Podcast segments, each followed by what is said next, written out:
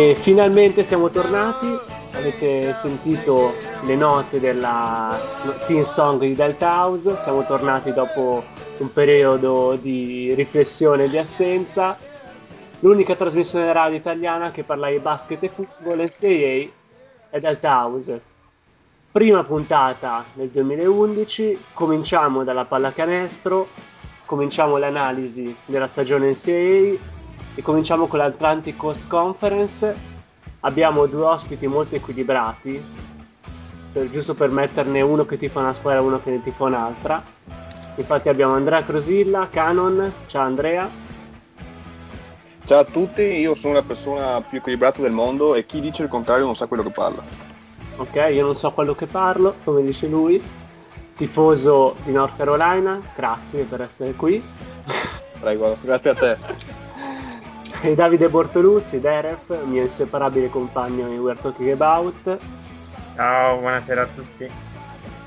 E parliamo appunto della ACC, quest'anno una ACC rinnovata con eh, alcune squadre che hanno cambiato tantissimo, ovviamente le più importanti sono Duke che ha cambiato appunto almeno tre quinti del quintetto e invece North Carolina che ha mantenuto l'organico eh, della scorsa stagione eh, riuscendo anche a acquisire dei freshman interessantissimi e che si propone per, eh, la, come leader verosimilmente, poi vedremo il ranking dell'Atlantic Coast Conference.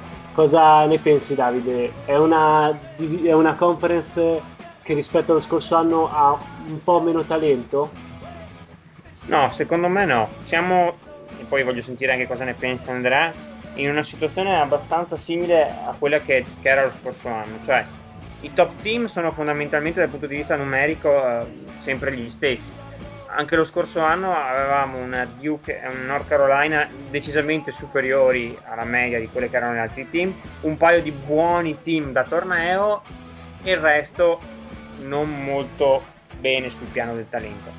Anche quest'anno secondo me la situazione è abbastanza la medesima, sono annate in cui la la ACC eh, non è più ai fasti di qualche anno fa, ma comunque eh, secondo me la tendenza è sempre quella di riconoscere il fatto che conference come la Big East eh, possono portare sempre moltissimi team al torneo, hanno un elevato tasso di talento, ma poi le loro squadre si sciolgono sempre come neve al sole prima di arrivare al, al, al traguardo finale, a parte lo scorso anno quella eh, UConn che poi ha condotto il torneo. Mentre le squadre della ACC comunque le le poche che poi in proporzione rispetto appunto a magari altre conference arrivano al torneo poi riescono comunque a fare sempre molta strada ma Davide non credi che la forbice tra le grandi squadre e le piccole si sia ampliata con la parità di parecchi giocatori delle, cioè, de, delle squadre inferiori rispetto ai, ai, big team che hanno perso appunto dei giocatori passati in NBA e la forbice rischia di essere decisamente più ampia quest'anno? Forse i team proprio eh peggiori sono più scarsi quest'anno dello scorso anno, quello probabilmente sì, ma comunque la forbice c'era già lo scorso anno un po'. Sicuramente forse si è un po' ampliata proprio per i peggiori però.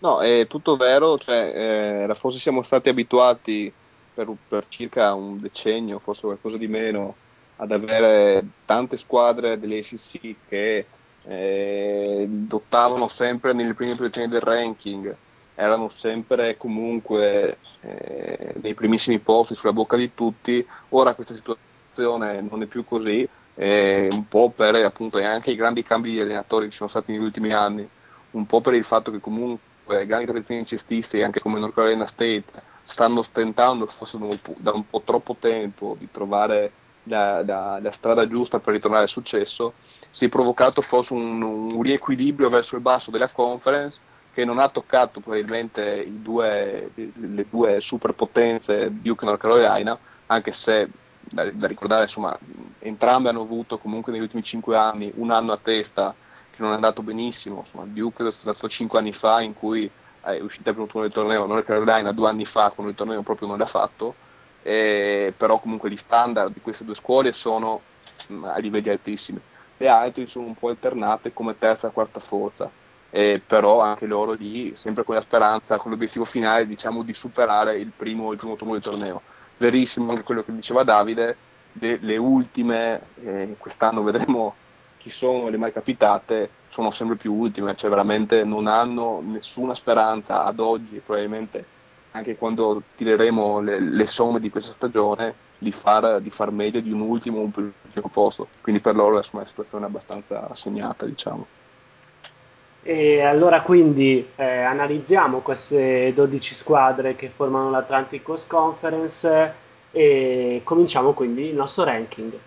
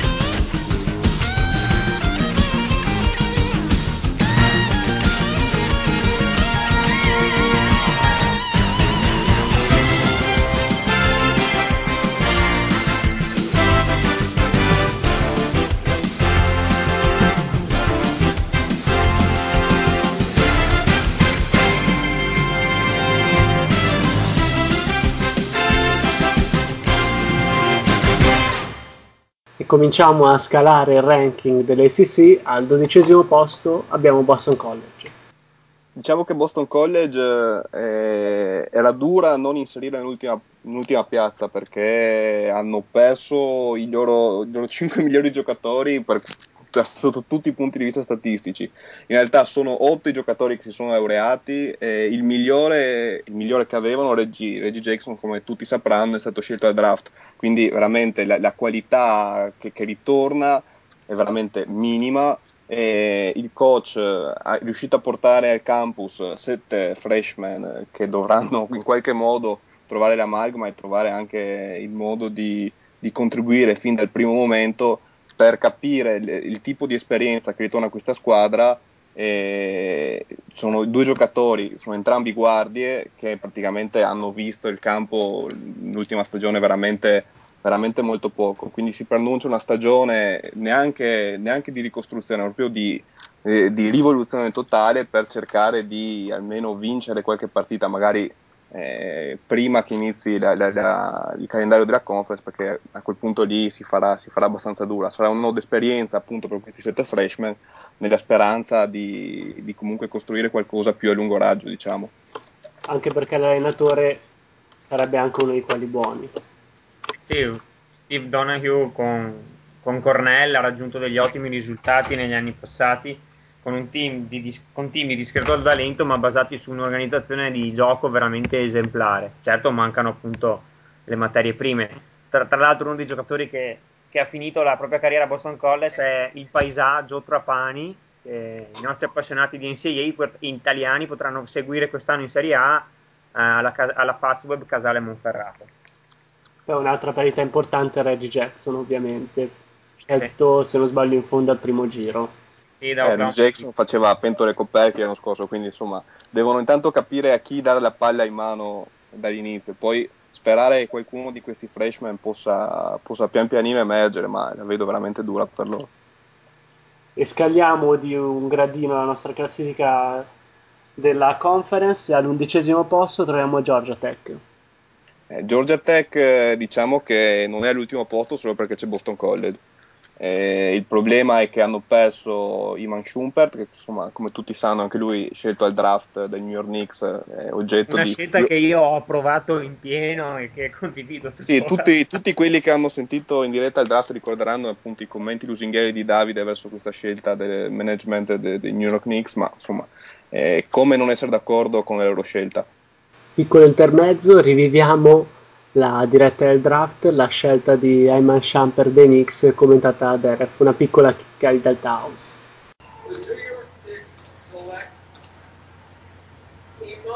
No, ma non ci credo. Non ci credo, questo è una capra, ma non è possibile. Hanno perso anche Brian Oliver che ha pensato bene a, a metà giugno di, di, lasciare Georgia Tech per la ricerca di maggiori successi in altri lidi da, da, non sottovalutare il fatto che hanno, che hanno, comunque anche cambiato allenatore, Paul Hewitt eh, è, è, andato in un, un giro abbastanza eh, complesso di panchine e ha lasciato dopo, dopo mi sembra 5-6 anni eh, la panchina di Georgia Tech. Tra l'altro, eh, lui quando era arrivato, il primo anno aveva portato le Yellow Jackets addirittura a giocarsi il titolo nel, nel, 2000, nel 2005, era comunque riuscito quasi a sorpresa a portarle a un passo dal taglio della rettina e quest'anno con il giro che ha portato la Ranaga sulla panchina di Miami è andato a prendere a sua volta il suo posto di George Mason. Potrebbe essere un'occasione per per cambiare anche questo programma perché negli ultimi anni nonostante anche comunque giocatori di talento come lo stesso Schampert ma ricordiamo che l'anno prima Derek Favos non era comunque riuscito ad ottenere i risultati che magari ci si poteva aspettare o comunque che speravano quest'anno probabilmente baseranno molto il suo gioco su, su Glenn Rice Jr. che comunque ha dimostrato di, di poter sapere in campo di poter insomma riuscire a stare in campo e magari dovrà comunque cercare di migliorare un attimo le, le scelte di tiro che ha fatto, visto che l'anno scorso era un po' diciamo, mo- monotematico il, il gioco che proponeva. Da, a dargli una mano dovrebbe esserci comunque anche Brandon Reed, che è un transfer da Arkansas State, che comunque dovrebbe poter contribuire fin da subito. Per il resto, sotto canestro non hanno assolutamente una grandissima, una grandissima disponibilità di, di, corpi da mettere sotto canestro. Eh, Daniel Miller potrebbe essere il, il, giocatore che ritorna più importante da questo punto di vista, ma diciamo che anche per loro ci sarà da ricostruire abbastanza. Ah, portano, portano, in campo due freshman, uno dei quali Julian Royal potrebbe essere l'unico a vedere minutaggio concreto in campo. Insomma, vediamo come si metterà la loro stagione, ma anche per loro, sia per il cambio di allenatore che per comunque la perdita di due giocatori importanti come Champert e Brian Oliver potrebbe essere veramente un anno per ricostruire. Perfetto, passiamo al decimo posto dove abbiamo inserito Maryland e ce ne parlerà Derek.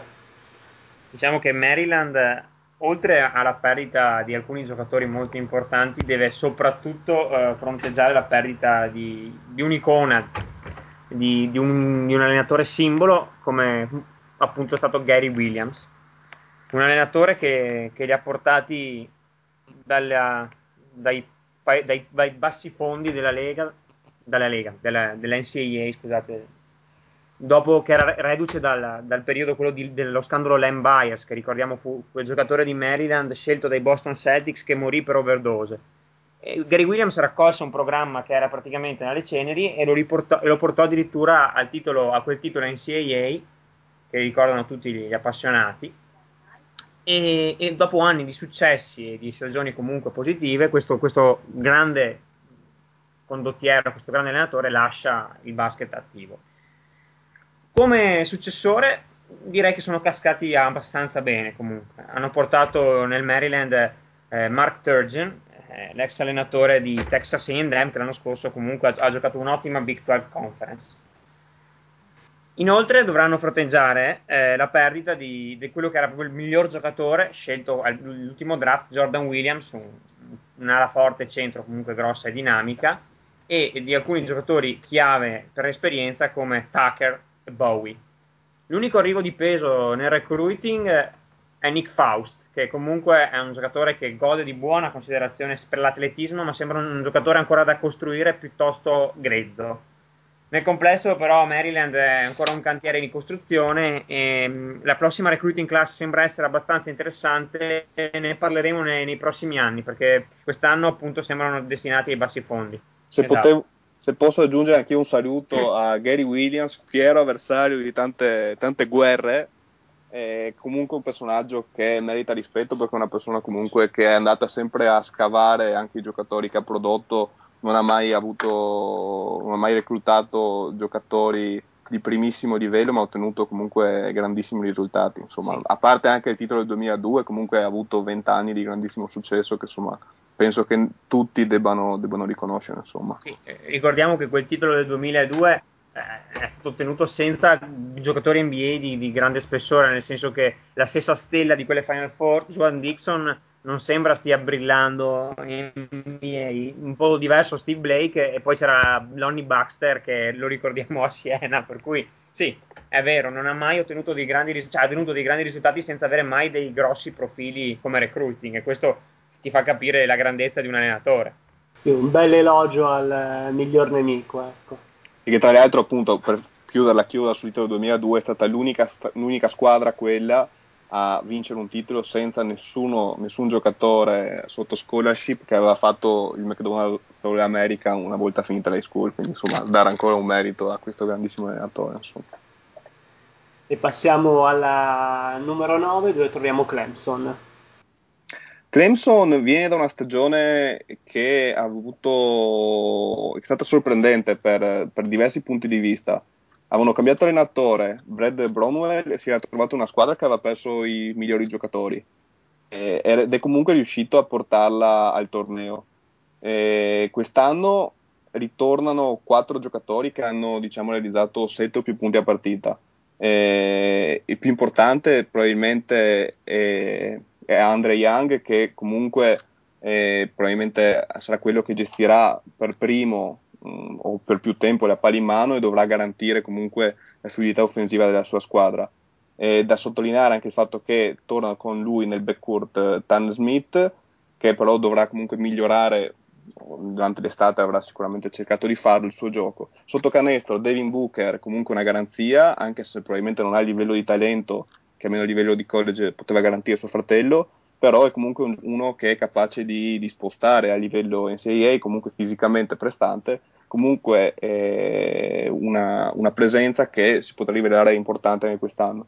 Hanno, non sono comunque probabilmente una stagione come quella dell'anno scorso potrebbe essere un successo, anche perché probabilmente l'anno scorso non era, non era, aspettato, probabilmente ripetersi è più difficile di quanto non sia stato stupire nell'ultima stagione. Da segnalare che portano del, probabilmente il recruiting di più alto livello e un'area forte Bernard Sullivan che bisogna capire se e quanto spazio riuscirà a trovare dall'inizio. Comunque l'anno scorso, ripeto, sorpresa, quest'anno forse è più difficile ripetere la sorpresa dell'anno scorso.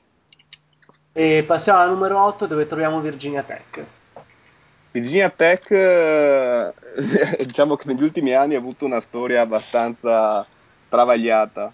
Ogni anno sembrava essere sulla porta del, del torneo e ogni anno questa porta si, si chiudeva irrimediabilmente a, a, un passo prima della loro entrata.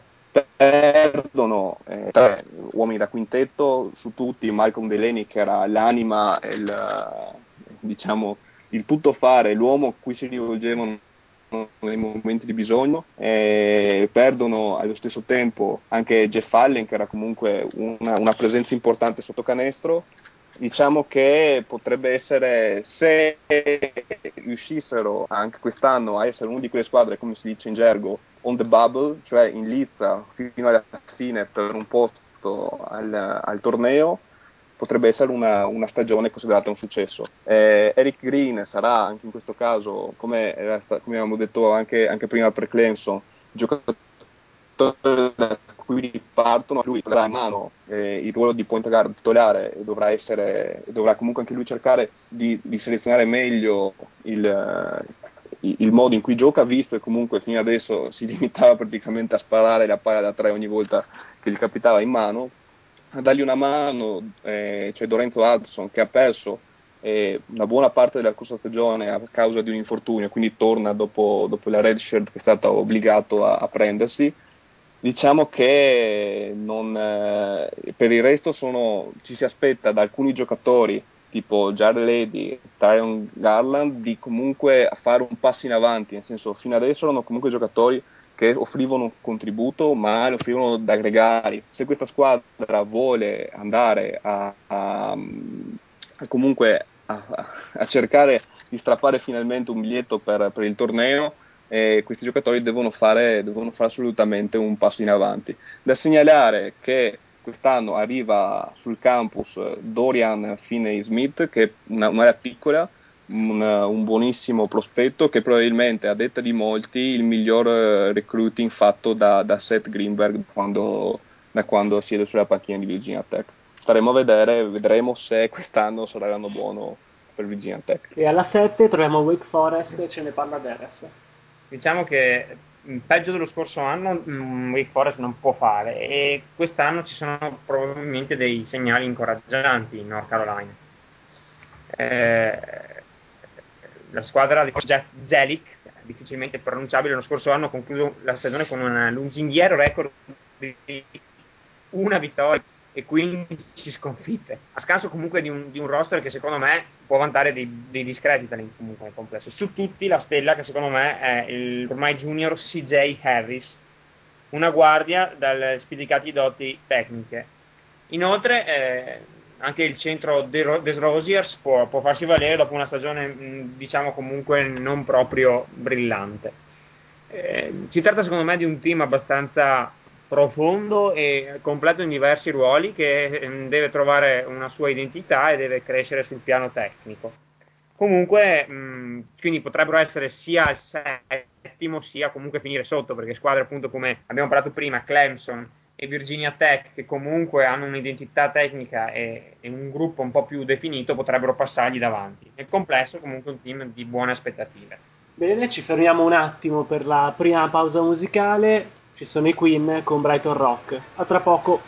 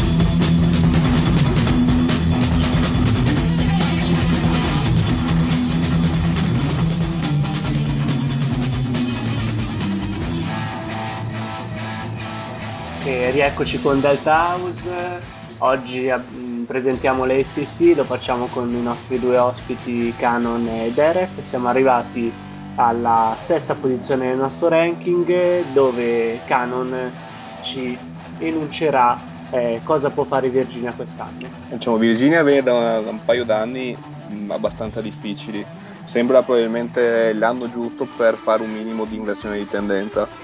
E hanno la possibilità di farlo grazie soprattutto al ritorno di Mike Scott che eh, si è fermato l'anno scorso per problemi di infortunio quindi è un senior però un senior al quinto anno avendo usufruito di una red shirt e comunque un'ala che è in grado di garantire una doppia doppia praticamente ogni volta che scende in campo e faranno un affidamento molto su di loro. Sotto canestro torna anche Sene che insomma è un centro che offensivamente non è particolarmente sviluppato ma è una presenza eh, dal punto di vista difensivo e comunque è in grado di garantire presenza e intimidazione. Devono trovare comunque qualcuno eh, in grado di superare la mancanza del loro centro dal punto di vista offensivo e possa dare quindi, quindi un contributo importante. Questi possono essere Akil Mitchell e James Johnson che nella, nella speranza di, di, coach Bennett sono quelli eh, diciamo deputati a questo da, da quando, da, dal punto di vista delle guardie invece abbiamo il ritorno di Joe Harris che comunque per essere una guardia ha una, una, buona statura e comunque era in grado già l'anno scorso di garantire una doppia, una doppia cifra di media. Quest'anno dovrà, dovrà, comunque, dovrà comunque confermarsi. Per aver successo probabilmente faranno affidamento anche su un altro senior, Semi Zeglinski, che eh, ha dimostrato di poter, di poter tirare probabilmente anche eh, con buone percentuali, se Mike Scott riuscirà comunque ad attrarre, come, come credo, grossa parte dell'attenzione delle difese, possono aprirsi spazi interessanti. Chiaramente appunto la, una squadra outsider che eh, potrebbe godere anche delle, di eventuali cadute a parte dei pretendenti al titolo. E al quinto posto troviamo i cugini North Carolina, North Carolina State. Anche qui eh, un, eh, un, comune denominatore come sembra quest'anno della conference, un cambio di allenatore e direi in questo caso direi anche per fortuna per il programma. Sidney Lowe, l'allenatore partente, sembra essere il classico esempio di come essere stati dei buoni giocatori, in particolare dei grandi giocatori per il proprio programma, come fu lui, che fu uno dei protagonisti della vittoria dell'83, essere dal punto di vista tecnico come allenatore totalmente disastroso. È stato uno dei principali responsabili di una stagione assolutamente mediocre, anzi di stagioni assolutamente mediocri se commisurate al tasso di talento che la squadra poteva vantare. Quest'anno eh, la sua partenza è stata sostituita da Mark Gottfried, ex allenatore di Alabama per ben dieci anni, anche giocatore della stessa università e opinionista di ESPN. Eh, Gottfried si è trovato in in dote un team abbastanza talentuoso, eh, non fosse altro per la presenza di CJ Leslie, anche se dovrà fronteggiare la partenza di quello che era il senior e il giocatore più mh, mm, diciamo titolato e, e, affidabile, Tracy Smith, che andrà comunque a lasciare mh, mm, qualche vuoto sotto canestro. In più dovrà fronteggiare la partenza di quello che era uno dei migliori freshman della scorsa annata di recruiting, eh, quel Ryan Harrow, che ha deciso di portare armi e bagagli nel Kentucky alla corte di Calipari, forse per trovare maggior spazio in, in NBA, perché sappiamo tutti che Calipari è un fenomeno nel lanciare i giocatori in NBA. Diciamo che quel, anche se l'anno scorso ha dimostrato delle, di essere un discreto allenatore, l'appeal che lui ha è più da quel punto di vista che, che altro, se non fosse, e anche per altri motivi che vogliamo evitare di raccontare. Guarda, pensavo che partiva l'ennesimo elogio a Calipari. Eh no, no, no, no, no, no Noi vogliamo bene a Calipari, quindi Mi sono non... stracciato le vesti a sufficienza nell'ultimo periodo, basta, basta. Comunque della scorsa annata di ottimi freshman rimangono comunque appunto CJ Leslie che nel mio, nella mia testa resta uno dei talenti più brillanti potenzialmente di quello che era il panorama NCAA dello scorso anno e anche di quest'anno eh, io lo ritenevo addirittura superiore a Perry Jones come potenziale e lo ha dimostrato a tratti lo scorso anno, solo che spero che eh, sia stato la maggior parte sia stata colpa di Sidney Lowe, ma lo vedremo quest'anno. Io, io, ci credo perché se lui esplode quest'anno può essere, può essere veramente una top, una, una, una lottery pick. Rimane anche Lorenzo Brown, una guardia de, di buon talento e mh, la classe di freshman si presenta abbastanza talentuosa e nutrita. Nel complesso un team omogeneo, speriamo che Gottfried eh, lo sfrutti a sufficienza, con delle possibilità anche di fare il torneo in questo caso. Secondo me, se posso aggiungere solo una cosa su CJ Leslie, eh, bisogna capire quanto, quanto, si fiderà di, di Gottfried e, quando, e quanto considererà magari anche i rimproveri che riceverà dal suo nuovo allenatore come cose positive, perché se le, se le prende come, come, l'anno scorso, quando Leo, che probabilmente non aveva per nulla in mano, in mano la sua squadra, impone la situazione, eh, c'è il rischio che questo veramente si perda e che magari rimpianga il fatto di non essere entrato nel draft dello scorso giugno staremo a vedere, anch'io sono molto curioso di vedere come, come, giocherà quest'anno State, perché insomma dopo tanti anni comunque di delusioni, dopo tanti anni in cui comunque appunto per loro, che comunque era un idolo per tutti i tifosi Wolfpack, eh, che si sono visti che comunque lo difendevano a spada tratta nonostante gli anni di insuccessi. Adesso vedremo se quest'anno, nonostante il talento, se il problema stava su chi sedeva in panchina o era un problema ancora più radicato e, e l'annata che, che aspetta North Carolina State sarà un po' la riprova di questo. Sì, non fosse altro appunto perché comunque North Carolina State, ehm, i neofiti o comunque le persone che, sono, che, seguono il college basket da non più di dieci anni, eh, appunto eh, potrebbero restare sorpresi da, da, tale tradizione, ma North Carolina State nel triangolo del North Carolina è uno dei, dei college con maggiore tradizione, anzi fu il primo ad avere comunque risalto a livello nazionale negli anni diciamo 50-60, anche prima di North Carolina che venne dopo e anche prima di, di Duke per certi versi. Quindi diciamo che è un, un Ateneo dalla forte tradizione che sarebbe comunque meritevole di, di conquistare dei palcoscenici importanti. E vedremo se col cambio allenatore ci riusciranno quest'anno alla nostra numero 4 di un'incollatura su North Carolina State c'è Miami. Altro team eh, che ha cambiato allenatore e il nome è di quelli grossi. È un, un allenatore che, che, fa suscitare enorme simpatia. Si parla del mitico Larranaga, che tutti conoscono per la splendida cavalcata di George Mason eh, nel 2006, mm, uno dei casi più eclatanti di Cinderella Stories eh, quando raggiunsero appunto eh, le Final Four. E mm, la Ranaga appunto approda eh, nella, in Florida in una panchina di un team tra i più talentuosi della conference dopo appunto i, le due big secondo me. La Ranaga si trova in dote per quello che probabilmente è la miglior shooting guard di tutta la conference che è Durant Scott un giocatore eh, a, mio, a mio parere molto molto molto talentuoso eh, che attacca il canestro con grande efficacia e che deve migliorare magari un po' sul tiro da tre, ma che nel complesso è destinato sicuramente per palcoscenici NBA. In più eh, dovrà però fronteggiare eh, la mancanza di quel Reggie Johnson che con le sue 300 libbre comunque qualcosa spostava sto canestro. Reggie Johnson è, è, reduce da un infortunio al ginocchio che probabilmente lo costringerà a saltare buona parte della, della stagione probabilmente lo, lo, aspettiamo in campo a gennaio, secondo le prime stime, se non ricordo male. E quindi nel complesso Larnaga si trova comunque un, un team di, di, di, sicuro talento che potrà sicuramente ambire a un posto al torneo. Perfetto, ci fermiamo qui per eh, degli spot di Radio Play It. Se volete sapere il podio e il ranking della SEC, non andate via ovviamente. A tra poco!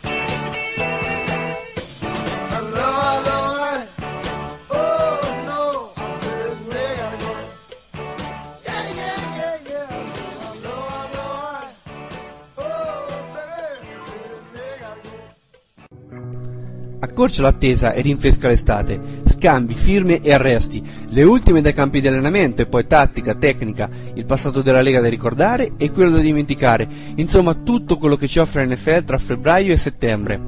Scarica legalmente Football by Dummies il venerdì ogni due settimane, ovviamente su radio.playtusa.com. That's football, guys. That's all it is. Un prossico su Morgan e Steiner, da voi due vorrei saperlo. Vince Matt Morgan, proprio lo schialo del vasto. E Luca Grandi dice che vince Scott Steiner, sta dicendo una cosa che non pensa. You say you deserve a world title shot. Damn right.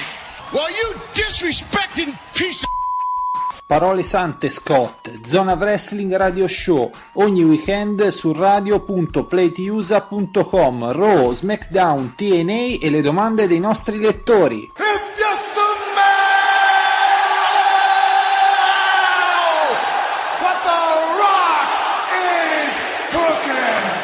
Thank you, Miami and Dallas. Thank you, thank you. But tonight, we crown a new champion.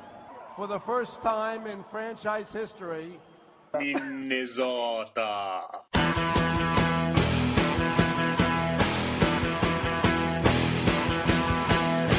Boldo là, il, il pallone non mente mai, noi qualche cazzata invece la diciamo. Ogni settimana su Radio Play It. Vi odio tutti, abbasso i Thunder. Vuoi sapere tutto, ma proprio tutto sul basket d'oltreoceano? Analizziamo insieme ai nostri esperti la pallacanestro dei giganti NBA e quella madness del mondo collegiale. Non puoi perderti We're Talking About. Conducono Davide Pozcavati e Carmine Scritto d'Amico. Ogni mercoledì solo su Radio Play It.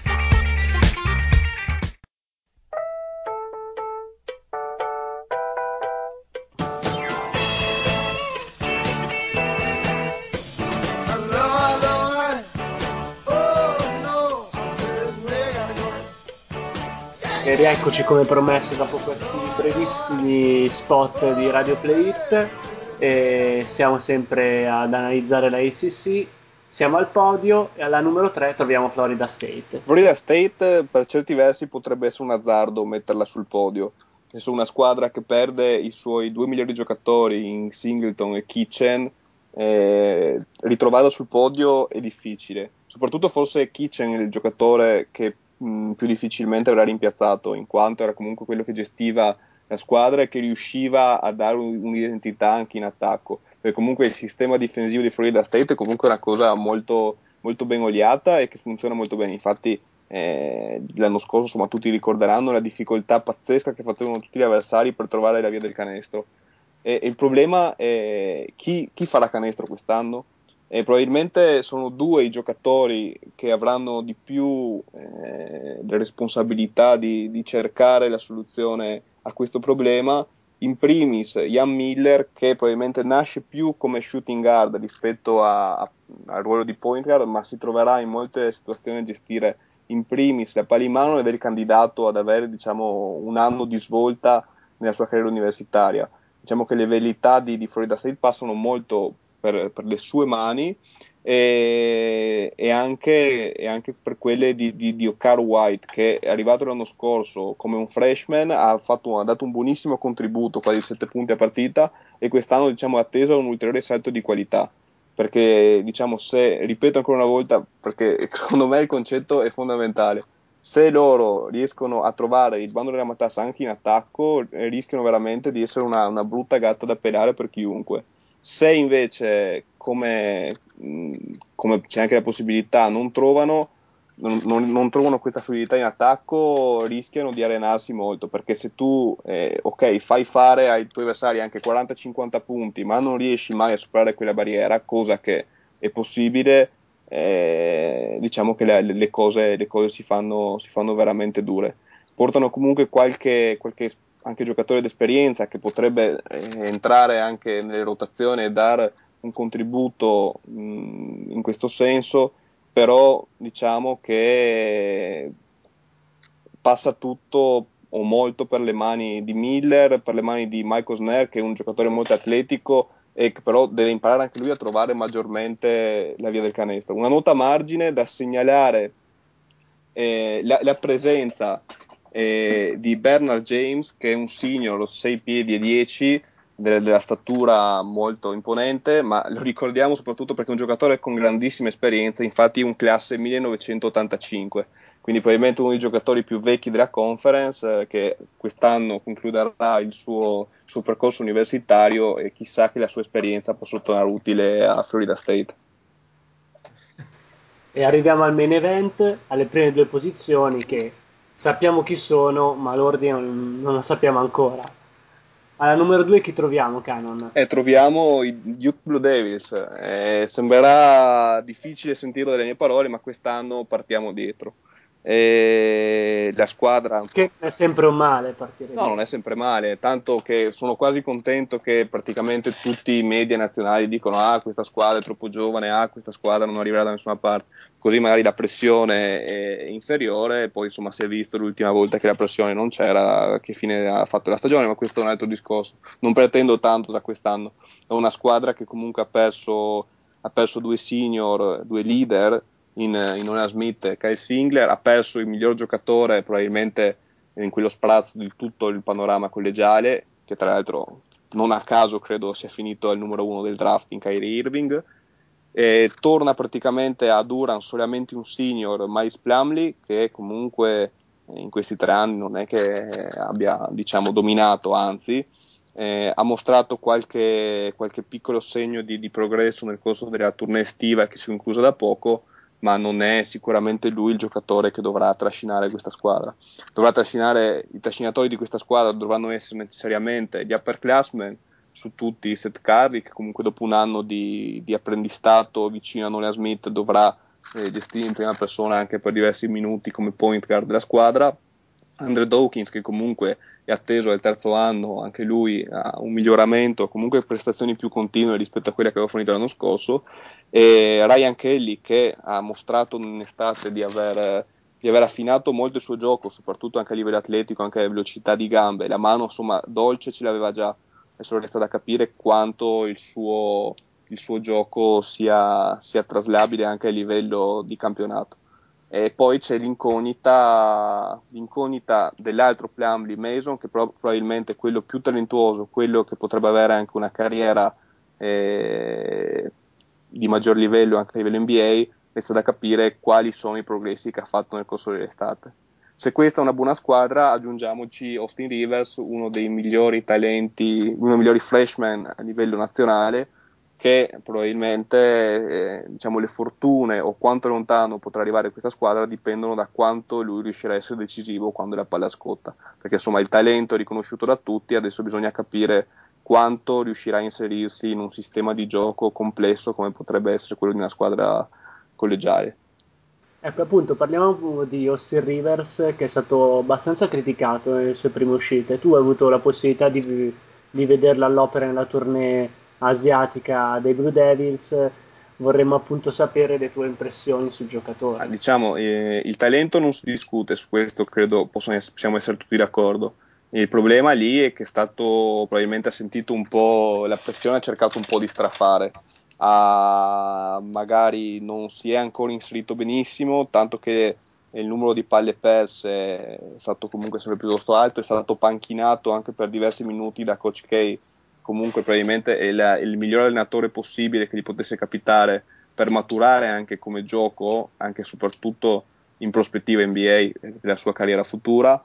Deve, deve, cercare di inserirsi meglio, nel senso, in molte azioni riceveva la palla e dimostrando di poter creare spazio per una penetrazione anche sua, lasciava passare quel, quel secondo, secondo e mezzo che permetteva alla difesa di adeguarsi deve evitare di, di, concentrare in questo modo la palla nelle sue mani perché così veramente si rischia di dare un grandissimo vantaggio alla difesa.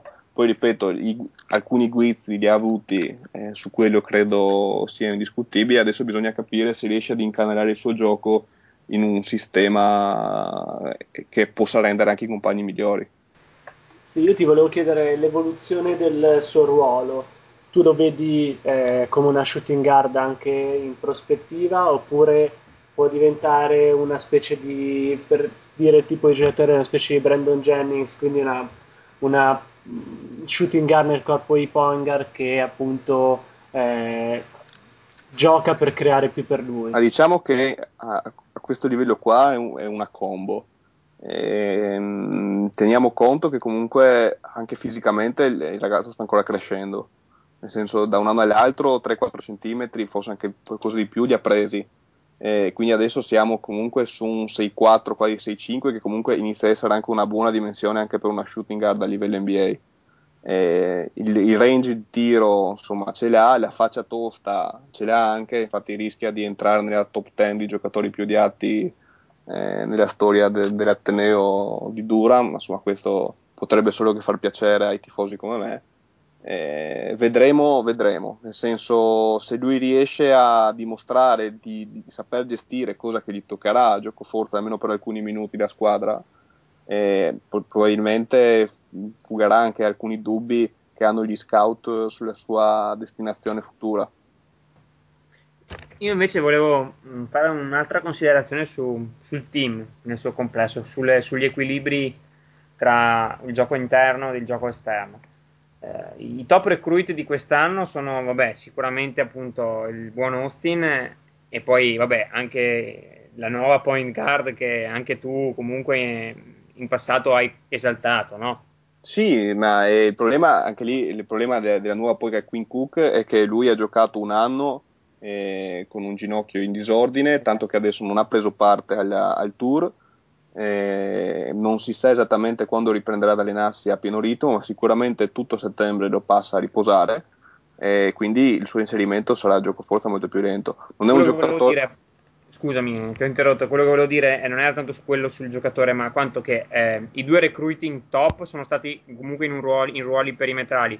È arrivato anche Ghibinie ed è arrivato anche Marshall Plumlee però l'impressione è sempre quella di avere un team che eh, nel backcourt è esplosivo, completo, talentuoso, forse manca un po' esper- dell'esperienza di quel qualcosa in più che l'anno scorso e negli anni precedenti ha fornito appunto Nola Smith e ancora prima John Shire, ma che nel, nel frontcourt, pur avendo profondità, manca qualcuno che riesca a mettere la palla nel cesto con continuità e che abbia uno straccio di movimenti offensivi, perché parlando fuori dai denti, il problema è che eh, il nostro amico Mason Plumlee non ha uno straccio di movimento fronte e spalle a canestro. È quella fondamentalmente la nostra problematica maggiore. Unita forse all'insistenza sotto le planche di Kelly.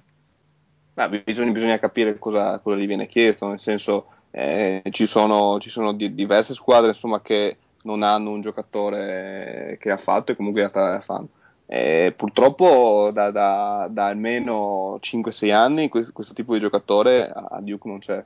Eh, il fatto che a, a sprazzi i due Plumlee sono riusciti a fornire questo non dà sicuramente le garanzie che uno, che uno può sperare.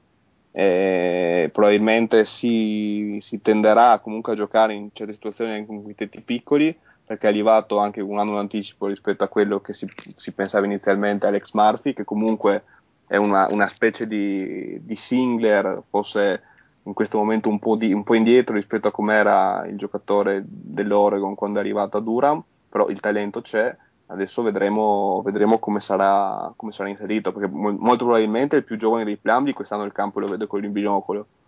Esatto.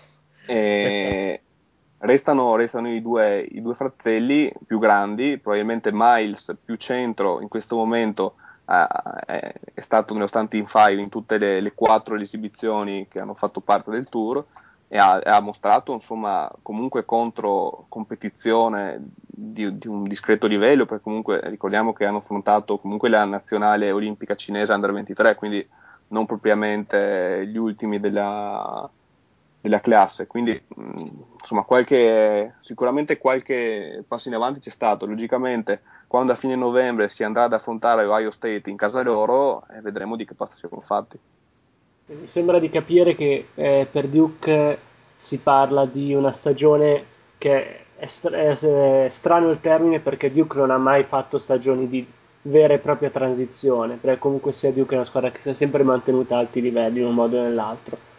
Però avendo sostituito, avendo perso tre giocatori fondamentali e avendo eh, acquisito dei giovani che devono crescere, mi sembra che questa sia una stagione di preparazione per le prossime stagioni in cui comunque si possono sì, togliere le soddisfazioni. In questo senso le, il fatto che ci sia stata questa possibilità di allenarsi d'estate, insomma, è probabilmente capitato nell'anno migliore, nell'anno in cui ci sono 5 freshman, nell'anno in cui comunque ci sono solo senior, nell'anno in cui c'era bisogno di amalgamare eh, persone e ragazzi che vengono da esperienze diverse, hanno bisogno di fare gruppo prima di tutto. Eh, vedremo appunto anche con il fatto che comunque se uno va a vedere il calendario che è già stato pubblicato, che comunque è piuttosto duro perché prevede da subito eh, un incontro con Michigan State, uno con, con, Tennessee, se si vince quello con Tennessee si va alle finali del Maui in cui si incontra comunque forse anche UCLA, poi si va in casa di Ohio State, quindi insomma eh, fin da subito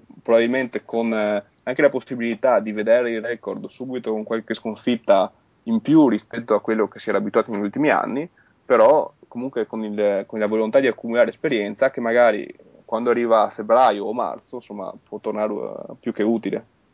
Perfetto, andiamo avanti e alla numero uno troviamo ov- ovviamente North Carolina. Eh, sì, mm, mi pare una, una, una posizione che, che segue quella che è la logica che hai introdotto tu, cioè il fatto che eh, North Carolina è davanti non tanto su un piano del talento assoluto messo in campo, quanto più sull'esperienza dei giocatori che ritornano quest'anno in campo a Chapel Hill. Eh, hanno praticamente eh, confermato il gruppo di giocatori più talentuosi e i protagonisti dello scorso anno. Hanno portato a casa due recruiting da 5 stelle come Hairstone e in particolare James Michael McAdoo che ha aggiunto il secondo nome come chicca, in particolare il secondo che è nipote de- del famoso McAdoo visto in passato sia ai Lakers che a una squadra che qualcuno qui tifa, mi sembra di ricordare. Sì, mi sembra di ricordare, sì sì, anch'io mi sembra di ricordare. E hanno conservato comunque quello che secondo me è una delle frontcourt, forse la frontcourt più solida e potente di tutta la conference, che è appunto quella composta da Tyrell Zeller e, e, John Hanson, che sicuramente si sposa piuttosto male con noi per quanto mi riguarda. Eh, è un team che la più grande incognita, in, inoltre, anzi, un'altra cosa da aggiungere è il fatto che la stagione inizierà senza Ray review, il che non può essere altro che una benedizione del Signore per questa squadra, visto che il buon Drew andrà a portare il suo talento altrove il prossimo anno, fortunatamente. E il problema è vabbè, ancora il fatto che ci sia Roy Williams in panchina, ma, ma questo si potrà superare. Eh, il quintetto base mi sembra piuttosto solido e mh, una, ricordiamo comunque che Roy Williams gioca uno stile di gioco molto simile a quello che si gioca a livello pro e tende a privilegiare quelli che sono i giocatori più esperti, cioè ha un, un rigoroso rispetto di quelle che sono le gerarchie e l'anzianità dei giocatori. Quindi aspettiamoci comunque eh, grandi responsabilità per Zeller, per Hanson e anche per Barnes quest'anno, finalmente è venuto su anno, anche perché il, il, fatto che l'anno scorso abbia incantato a momenti e deluso in altri può essere anche stato figlio del fatto di questo sistema e di questa filosofia di gioco. Eh, North Carolina comunque nel complesso si presenta come un team estremamente competitivo e completo in tutti i reparti e mh, si candida a mio parere come una delle favorite alla vittoria finale di tutto il torneo insieme a a Yukon, a Kentucky e anche a Duke secondo me. Io posso dire, posso dissentire, Duke non la vedo tra le prime 5. Ma io sono abbastanza fiducioso comunque. No, posso, e se posso fare un attimo l'avvocato del diavolo contro i cugini cattivi. Eh, secondo me hanno due, due cose che possono presentarsi come problemi eh, oltre a quello in panchina che beve la Pepsi, che insomma che a me non piace, ma questo è un altro discorso. E il problema è quanti minuti giocherà Kendall Marshall, perché se Kendall Marshall gioca più di 32-33 minuti rischia di arrivare cotto a marzo, perché ricordiamo che l'anno scorso ha giocato con continuità da gennaio in poi, e quindi a marzo è arrivato fresco, ma prima giocava quell'altro, quello che giocava per gli avversari. e, ehm, quindi bisogna capire quanto gioca lui. E quando esce lui, chi gioca nella sua posizione? Strickland, che ha dimostrato già di non poterlo fare. Bullock, che, che, ha giocato in maniera pessima prima, per sua fortuna quasi, di farsi male a tre fine di stagione. McDonald no, perché si è girato il ginocchio e probabilmente fino a quantomeno metà stagione, se non tutta la stagione, la perde. PJ Airstone eh, dimost- è tutto fuorché un playmaker, anzi, probabilmente deve, è un giocatore che deve stare attento a quanto mangia perché ha, ha la, la sinistra tendenza ad aumentare di peso quindi questo secondo me è, il, è l'unico buco che trovo in questa squadra. Quanto eh, riusciranno a far tirare il fiato a Kendall Marshall. Poi, se poi vogliamo essere proprio cattivi, McAdoo, eh, grandissimo talento, uno dei migliori freshman che arriva, ma se lui gioca chi viene fuori? Eh, di, viene fuori Zeller che è un senior? Mm, non credo. Viene fuori Enson che è un junior? Mm, non credo viene fuori il Black Falcon che doveva salvare il mondo delle pallacanestro universitaria? Mm, difficile. Questi sono i dubbi che Roy Williams, che purtroppo per anche i tifosi di North Carolina, ha abituato spesso ad allenare con il cronometro in mano per vedere quanti minuti sta in campo uno e quanti minuti sta in campo un altro, piuttosto che vedere chi ha il maggiore impatto in quel contesto, in quella partita, sono risposte che dovrà dare lui. Eh, logicamente è una squadra che parte favorita, probabilmente favorita a livello nazionale perché nessuno ritorna il talento che, che nel complesso ritorna a North Carolina, in nessuna conference, tutta l'America, bisogna capire come risponderanno a, a, queste, a, queste, domande che vengono fatte. Poi, logicamente, devo dire chi è il favorito per vincere, ma non solo l'ACC, ma il titolo finale, dico North Carolina. Anche per una questione di scaramanzia, logicamente, ma eh, lo dico proprio tranquillamente North Carolina. Sì, il problema principale è giustamente quello che ha sottolineato lui, cioè un problema di, di chimica e di gestione eh, tecnico-tattica di minuti, perché Roy Williams, anche se noi lo prendiamo continuamente in giro, è comunque un allenatore piuttosto preparato sul piano tattico e tecnico. Il suo grosso problema è la lettura delle partite e, e la gestione degli spogliatoi e in questo ha dimostrato la sua grande incapacità comunque nel corso degli anni eh, quando ha vinto ha stravinto perché aveva la squadra infinitamente più superiore delle altre e eh, tutto girato alla perfezione. Appena si sono palesati dei problemi come due anni fa è stato il patatrac. Anche come, ma anche come, la, anche come, l'anno scorso con Larry Drew, perché ricordiamo come è stata gestita la questione di Drew, con, con eh, commenti che sono venuti fuori che nessuno dei suoi compagni aveva il suo numero di telefono, cose incontrollate che venivano fuori da quello spogliatoio, cose che uno che vuole avere in mano un gruppo di ragazzi che hanno 20 anni e gestirli non può permettersi di far così. Esatto, cioè è un limite diciamo appunto eh, proprio caratteriale di gestione degli spogliatoi, cioè molti, probabilmente è quello che separa un buon allenatore da un grandissimo allenatore, cioè anche nella pallacanestro europea o in, in quella di tutti i giorni possiamo vedere queste differenze, ci sono grandi allenatori che sono comunque dei buoni tattici che sono delle persone che hanno un'estrema preparazione tecnica, ma che non sanno leggere le situazioni e gestire gli spogliatoi. E quella fa la differenza. E quello probabilmente è la più grande incognita di questa squadra. Cioè, lui non, forse non sarà in grado di gestire tutto questo. Se riuscirà a farlo, North Carolina è la, la favorita numero uno alla vittoria finale. Chiaro. Il problema principale che vedo io da tifoso, che bene o male segue anche i vostri discorsi, è quello delle gerarchie Bisogna capire se questa è la squadra di Marshall, se questa è la squadra di Barnes o se questa rischia di essere la squadra di Zeller. Perché se si dà le chiavi in mano a Marshall eh, si corre il rischio di, eh, di, offuscare il talento di Barnes. Se si dà ovviamente le, le chiavi a Barnes, Marshall viene ridotto eh, le sue capacità comunque di, di lettura e eh, di leadership vengono sminuite per, per, elevare il talento di Barnes. Comunque Zeller reclama tanti tiri, insomma il talento c'è ed è ben evidente, ma non sarà facile gestirlo, su questo avete perfettamente ragione. E poi ricordiamoci che anche Marshall è un giocatore che a livello di eh, transizione primaria e secondaria è strepitoso. Ecco, sulle letture bisogna iniziare a continuare, comunque bisogna migliorare. Chiarissimo, infatti, infatti poi abbiamo visto come diceva prima anche Canon, che quando Marshall è stato costretto a giocare tanti minuti ha finito per eh, sbagliare tante scelte, perdere tanti palloni.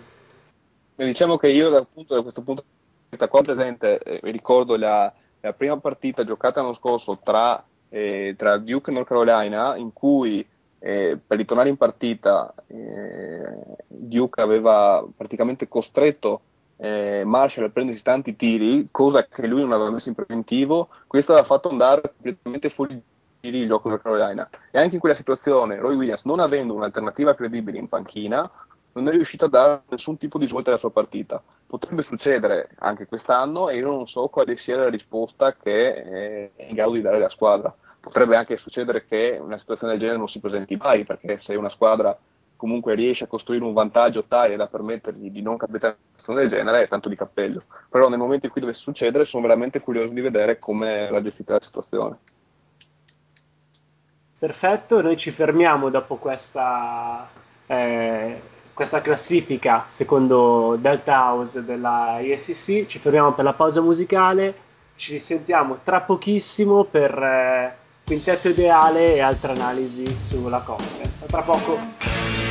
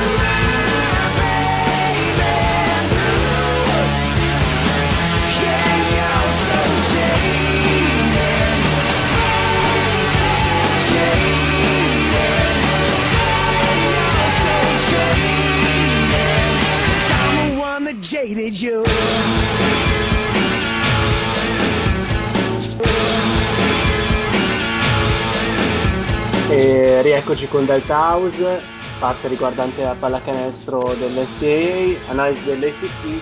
Abbiamo terminato il ranking, ora spostiamo il nostro radar sui giocatori. E facciamo un quintetto ideale della division, della conference, scusate. Ehm, Canon, chi abbiamo come point guard? Voglio sentirlo Beh, dire eh, mi, mi costa dirlo, ma non vedo nessuno meglio di Kendall Marshall. Eh, nel senso, eh, ha dimostrato da subito di, di poter tenere in mano una squadra e farlo abbastanza bene. Eh, anche perché la gran parte dei giocatori che abbiamo anche visto in questa carrellata sono comunque eh, giocatori adattati al ruolo di point guard. Non sono, probabilmente lui è l'unica point guard di livello che parte dal giorno 1 con le chiavi della squadra in mano. Quindi una scelta forse inevitabile quella di Kendall Marshall come point guard ideale della conference. Eh, Davide, come guardia, chi è che abbiamo? Io direi assolutamente Durant Scott di Miami, un giocatore molto talentuoso che si è presentato come miglior freshman all'esordio della conference, eh, giocherà quest'anno sotto Raranaga, talento eh, sia offensivo e fisico, sa, sa, attaccare bene il canestro con efficacia e sta migliorando anche il tiro da tre, quindi sicuramente è il giocatore più talentuoso in potenziale nel ruolo della conference. Alla piccola sempre tre, tre canon, mi piace perché li ho, li ho fatti apposta, vai vai vai avanti. Il Black Falcon, così mi è stato detto che è il soprannome, tra l'altro si è fatto anche una maglietta molto da Tamarro, ma questo è un altro discorso. E, no, Harrison Barnes sarà la, la piccola titolare di North Carolina, probabilmente nel, nel, miglior quintetto della conference. Probabilmente se gli viene data carta bianca, come ha fatto vedere anche l'anno scorso nel, nel torneo ACC, in cui ne ha messi mi sembra 47 contro Clemson, qualcosa del genere, probabilmente ha una chance anche per, per vincere il titolo di giocatore dell'anno dell'ACC e forse a livello di tutta la nazione. Insomma, un giocatore che dopo un inizio difficile ha comunque a partire da gennaio ha fatto una, una, un'inversione di tendenza che le ha portato a essere uno dei migliori giocatori già l'anno scorso, quest'anno non deve fare altro che confermarsi, le qualità ce le ha tutte, eh, staremo a vedere, comunque è sicuramente una scelta scontata, ma non per questo eh, non giusta quella di metterlo come miglior small forward di tutta la conference. Miglioramento coinciso con la partenza di Drew, ricordiamolo comunque. Power forward, Davide? Qui eh, sono leggermente in difficoltà, mm, metto, faccio una premessa. Allora, se ci basiamo sul talento potenziale che, eh, e se questo verrà espresso, io andrei con CJ Leslie di North Carolina State, che se fa valere eh, che, quello che è il suo talento può diventare in maniera anche abbastanza autorevole e legittima la miglior eh, alla forte di tutta la conference altrimenti andrei su una scelta un po' più conservativa con sempre un giocatore di North Carolina come John Hanson che ha visto dei miglioramenti ma che ha probabilmente un upside inferiore a quello di Leslie. Tra l'altro a me Hanson non piace per niente, però vabbè. Occhio a Ryan Kelly, occhio a Ryan Kelly, mi introduco, occhio a Ryan Kelly. e come centro, Andrea? E visto che noi non ne abbiamo, mi tocca dire Tyler Zeller. Eh, dopo una, una, una, carriera ai primi due anni molto sfortunata, ricordo il primo anno si è spaccato quasi subito, poi ha fatto in tempo a tornare nel torneo per vincere il titolo, ma quella logicamente non era la sua squadra.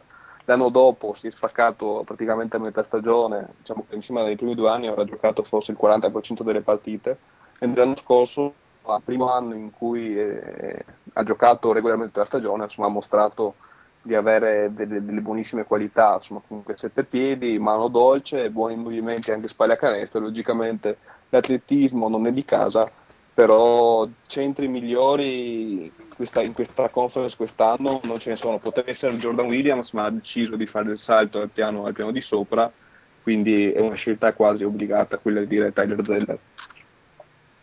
Perfetto, andiamo avanti. Il breakout player of the year, quindi giocatore che, che ci stupirà in questa stagione, Davide?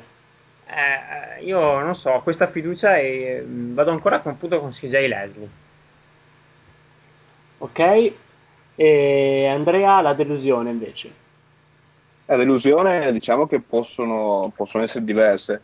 Eh, potrebbe essere uno dei giocatori deputati, magari non so, lo stesso Ian Miller che è deputato a prendere in mano la situazione della Florida State, che magari trova più difficoltà del previsto nel, nel fare questo. Diciamo che i giocatori che tornano dopo magari una redshirt magari potrebbero metterci un attimino di più a, a riprendere in mano anche il ritmo della partita o potrebbe essere qualche giocatore di qualche grande non pronto a, a prendere in mano tutta la, tutta la, situazione. È un po' difficile fare un nome in questo momento perché anche per, ad esempio l'anno scorso chi avrebbe detto che Harrison Barnes fino a gennaio potrebbe essere una delusione? Nessuno.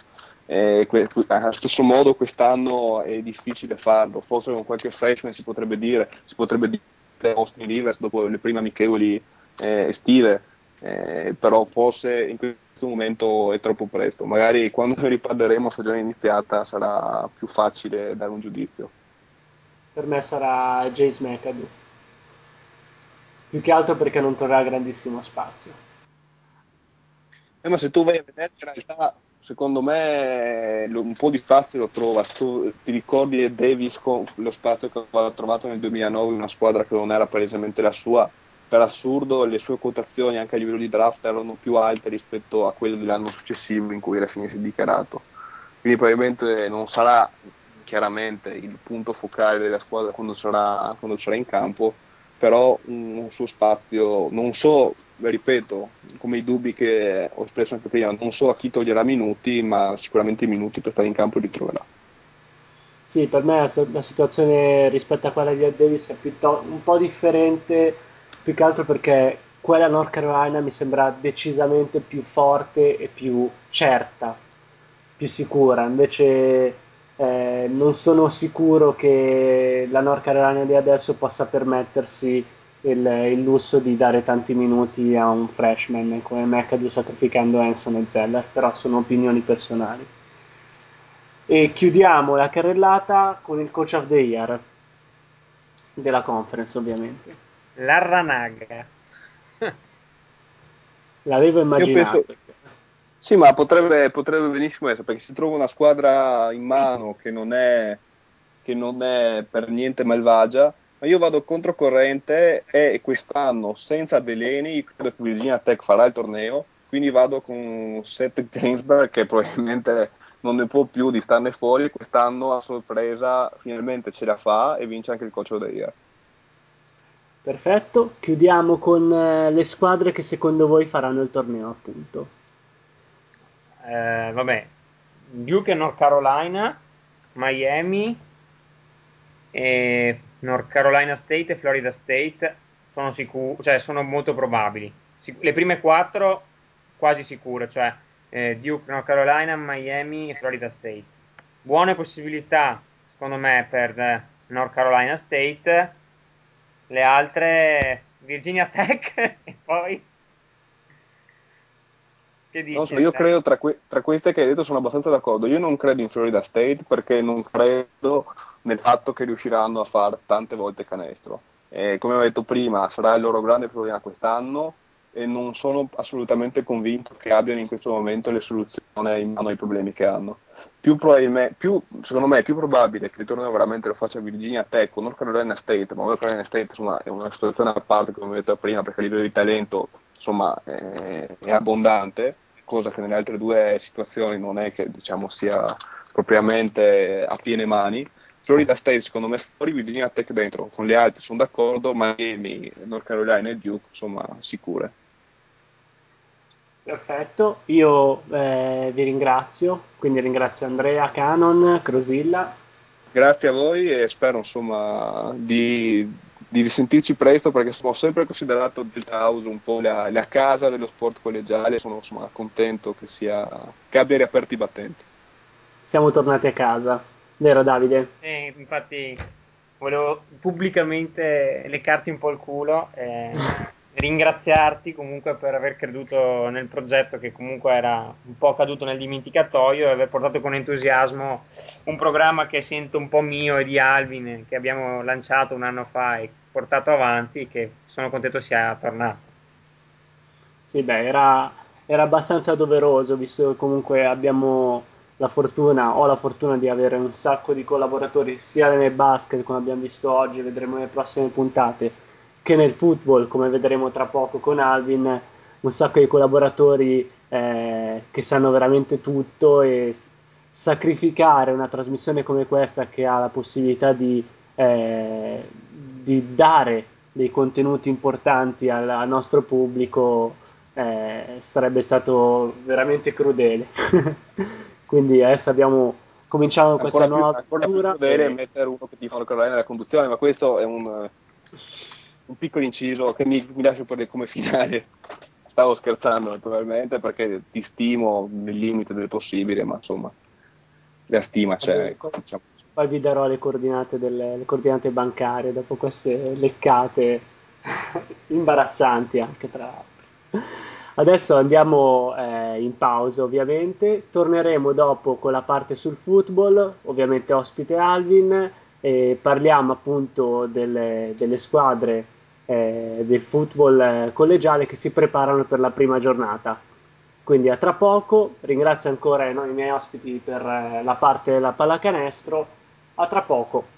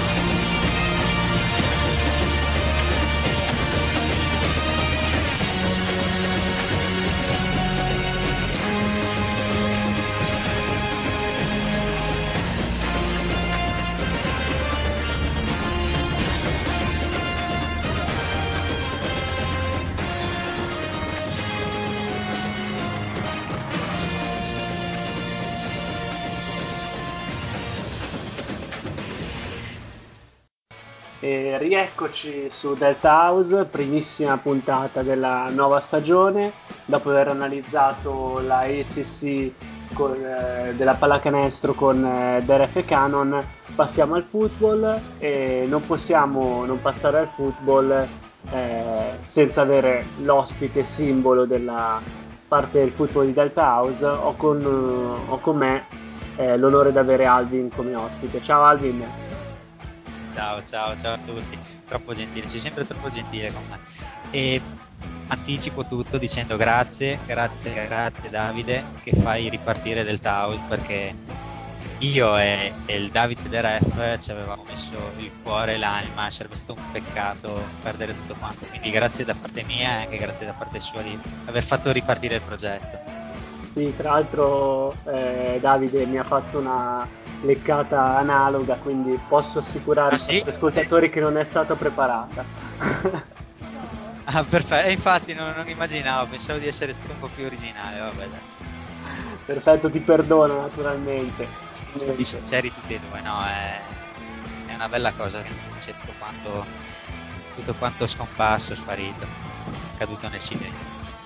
E invece riapriamo appunto la, la scatola magica di Delta House e lo facciamo appunto in grande stile perché eh, la puntata del primo settembre coincide con l'inizio del campionato collegiale di football e quindi eh, abbiamo la possibilità di fare una mini preview sulle squadre e spiegare un attimo il meccanismo eh, del calendario, dei ball e del ranking eh, di come appunto eh, viene fatto il ranking delle squadre.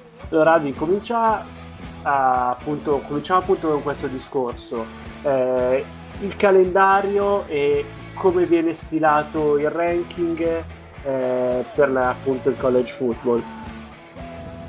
Allora, il sistema del college football, sia per quanto riguarda il ranking, sia per come vengono, vengono decise le squadre che partecipano ai, ai vari ball, è piuttosto complesso. È stato elaborato durante gli anni e a tutt'oggi non trova trova l'unanimità nei consensi che, che, dovrebbe, che questo dovrebbe avere. Io sono tra quelli che, che lo critica, soprattutto il sistema ranking, non mi piace assolutamente. E, no, beh, dai, ho esagerato, non è che mi piace assolutamente, però non lo condivido complesso. Allora, facciamo un passo, anzi parecchi passi indietro. Il, eh, ovviamente il football purtroppo per eh, vari motivi non può essere come nel basket nel quale si possono giocare parecchie partite, quindi si escono, quindi si ha un campione molto più grande nel quale si possono ponderare i valori delle squadre, quindi capire quali sono le forze reali, fare e poi fare un, un torneo come quello che si svolge durante Mars Madness. Nel football purtroppo ci sono molte meno partite che si possono giocare e quindi bisogna riuscire a stilare una classifica e, e, a determinare quelli che sono i campioni riuscire a trovare un campione in, in molte meno partite. Per anni che cosa è stato fatto? Per anni c'erano delle votazioni, venivano fatte delle votazioni, veniva eletta quella che era la squadra che si riteneva essere più forte, giornalisti e allenatori facevano queste, queste votazioni, però non sempre c'era l'unanimità nel riconoscimento della, della, vincitrice e c'era troppa, troppa discrezionalità, ci sono stati casi anche durante gli anni della segregazione razziale nei quali alcune squadre venivano penalizzate perché erano più integrate rispetto ad altre. Quindi si è cercato di trovare delle soluzioni durante gli anni e le prime soluzioni sono arrivate nel, eh, nei primi anni 90. Nei primi anni 90 è stata creata prima la, la Ball Coalition, mi pare, che è durata un paio d'anni, e poi la Ball Alliance. E anche questo è durato un paio di anni. E che cos'erano? Sono i, i Z, erano i prozii di quello che è il eh, Ball Championship Series che è stato creato adesso, ovvero un sistema nel quale tramite un ranking, cui, della cui composizione parlerò tra poco, vengono definite delle squadre che si affrontano in eh, una sorta di finali, in un giro di, di finali. E tra queste finali c'è il, eh, il Ball, il Championship, il National, National Championship Game, che è la squadra che dovrebbe determinare la regina, anzi che determina nazionale che determina la resina del, del mondo collegiale a livello, a livello di football. Dove, dove, si affrontano le prime due del ranking, o sbaglio? Dove si affrontano e dovrebbero affrontarsi le prime due del ranking, non è sempre così. Non è sempre così perché ci sono dei casi nei quali magari la prima del ranking perde la finale della sua, della sua conference, di conseguenza non è più la, la squadra più forte che, che, che deve essere presentata poi nel Comunque ci vado per gradi. Allora, innanzitutto come viene composto il ranking? Il ranking è una classifica pura e semplice, però a differenza che in tutti gli altri sport non viene creata, non si parte sempre da zero. Non, eh, tutte le squadre non partono alla pari, bensì si guarda quello che è lo storico delle squadre dell'epoca recente.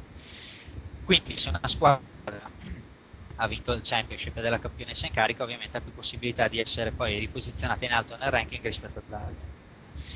Ovviamente non è sempre così perché se questo è un fattore, è altrettanto vero che bisogna valutare anche la forza che si ritiene essere di quella squadra in quel momento, in quel preciso istante.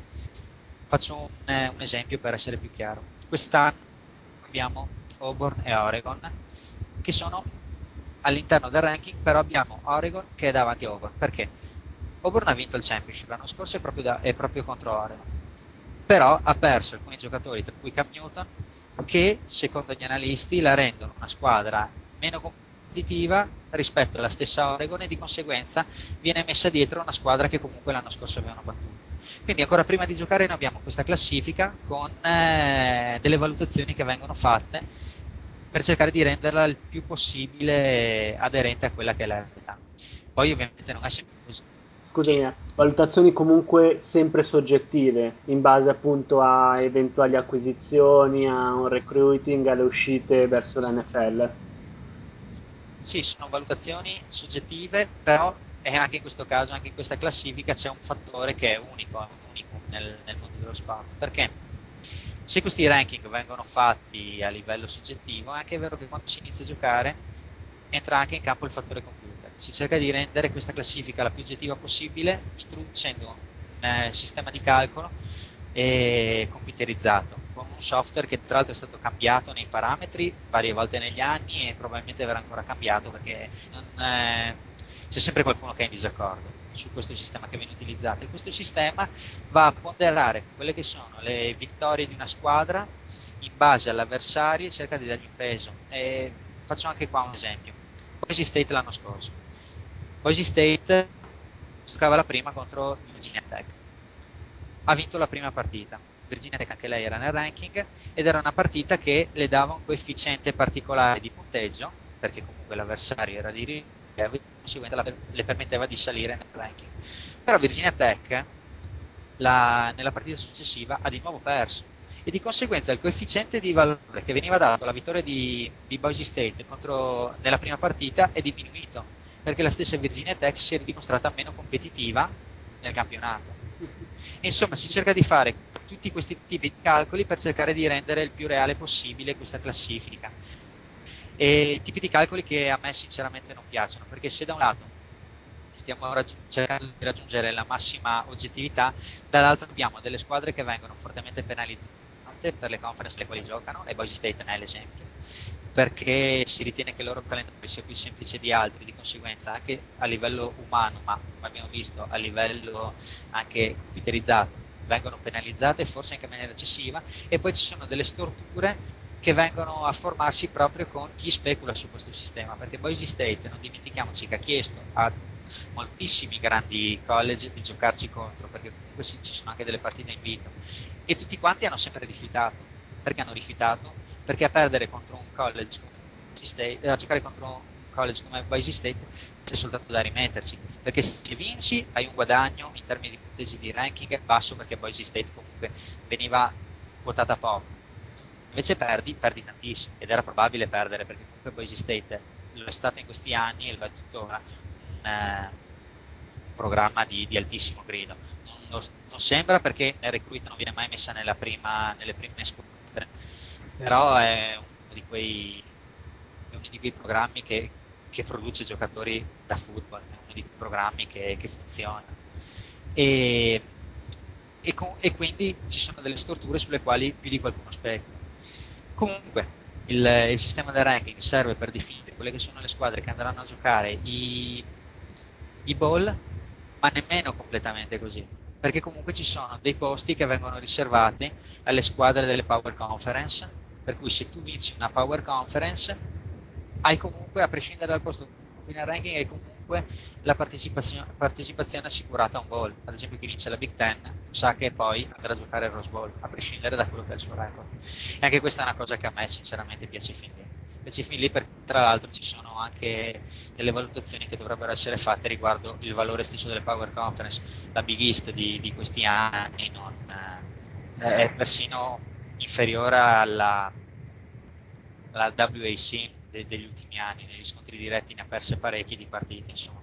Anche su queste cose dovrebbero esserci degli aggiornamenti. Se proprio vogliamo cercare di raggiungere l'oggettività in, a tutti i costi, cerchiamo di valutare tutti quanti i aspetti e non prendere in considerazione solo alcuni e altri tralasciarli per ovvie convenienze economiche, perché la Big East muove un quantitativo di soldi che, che non è indifferente e a nessuno farebbe piacere che una delle squadre del Big East non partecipi a uno dei, dei, bowl più importanti.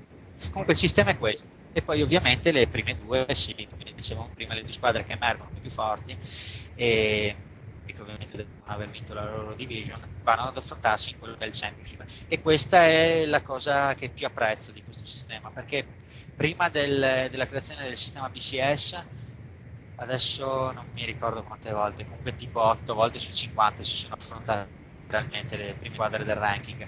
Invece con, eh, con il sistema del BCS questo è accaduto praticamente sempre. Quindi appunto, oltre ai vari ball, esiste una, praticamente una finalissima che è il Championship, giusto per renderla accessibile ai neofiti. Sì, che prima rota- eh, si giocava a rotazione in uno dei ball principali, quindi eh, Sugar Bowl, Fiesta Bowl, Rose Bowl e poi quello di Miami che adesso non mi viene in mente, l'Orange Bowl e l'Orange Bowl.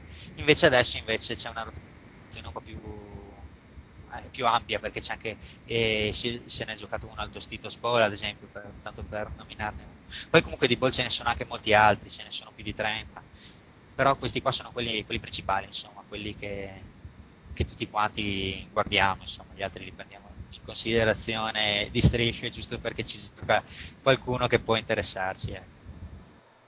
Esatto esatto alcuni bowl si vedono proprio per eh, vedere all'opera dei futuri giocatori che andranno poi eh, a giocare in NFL.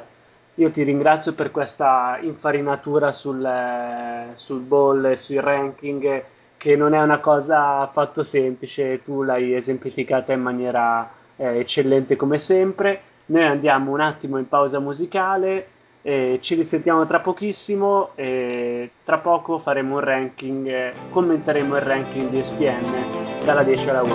A tra poco.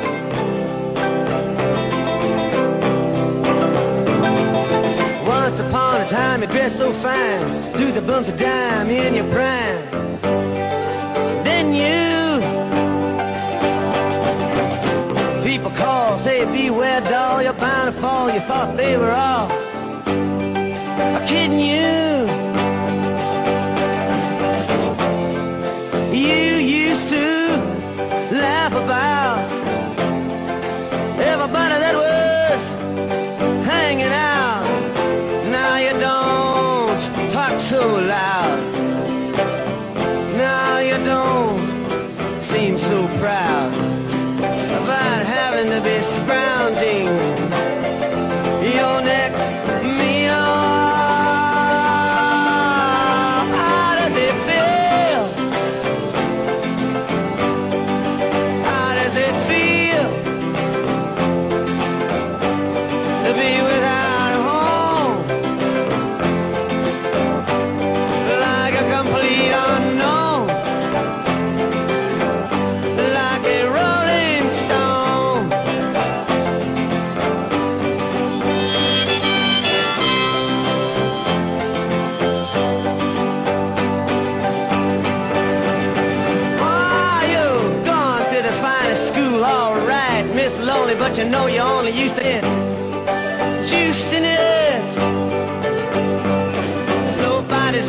Taught you how to live out on the street, and now you're gonna have to get used to it.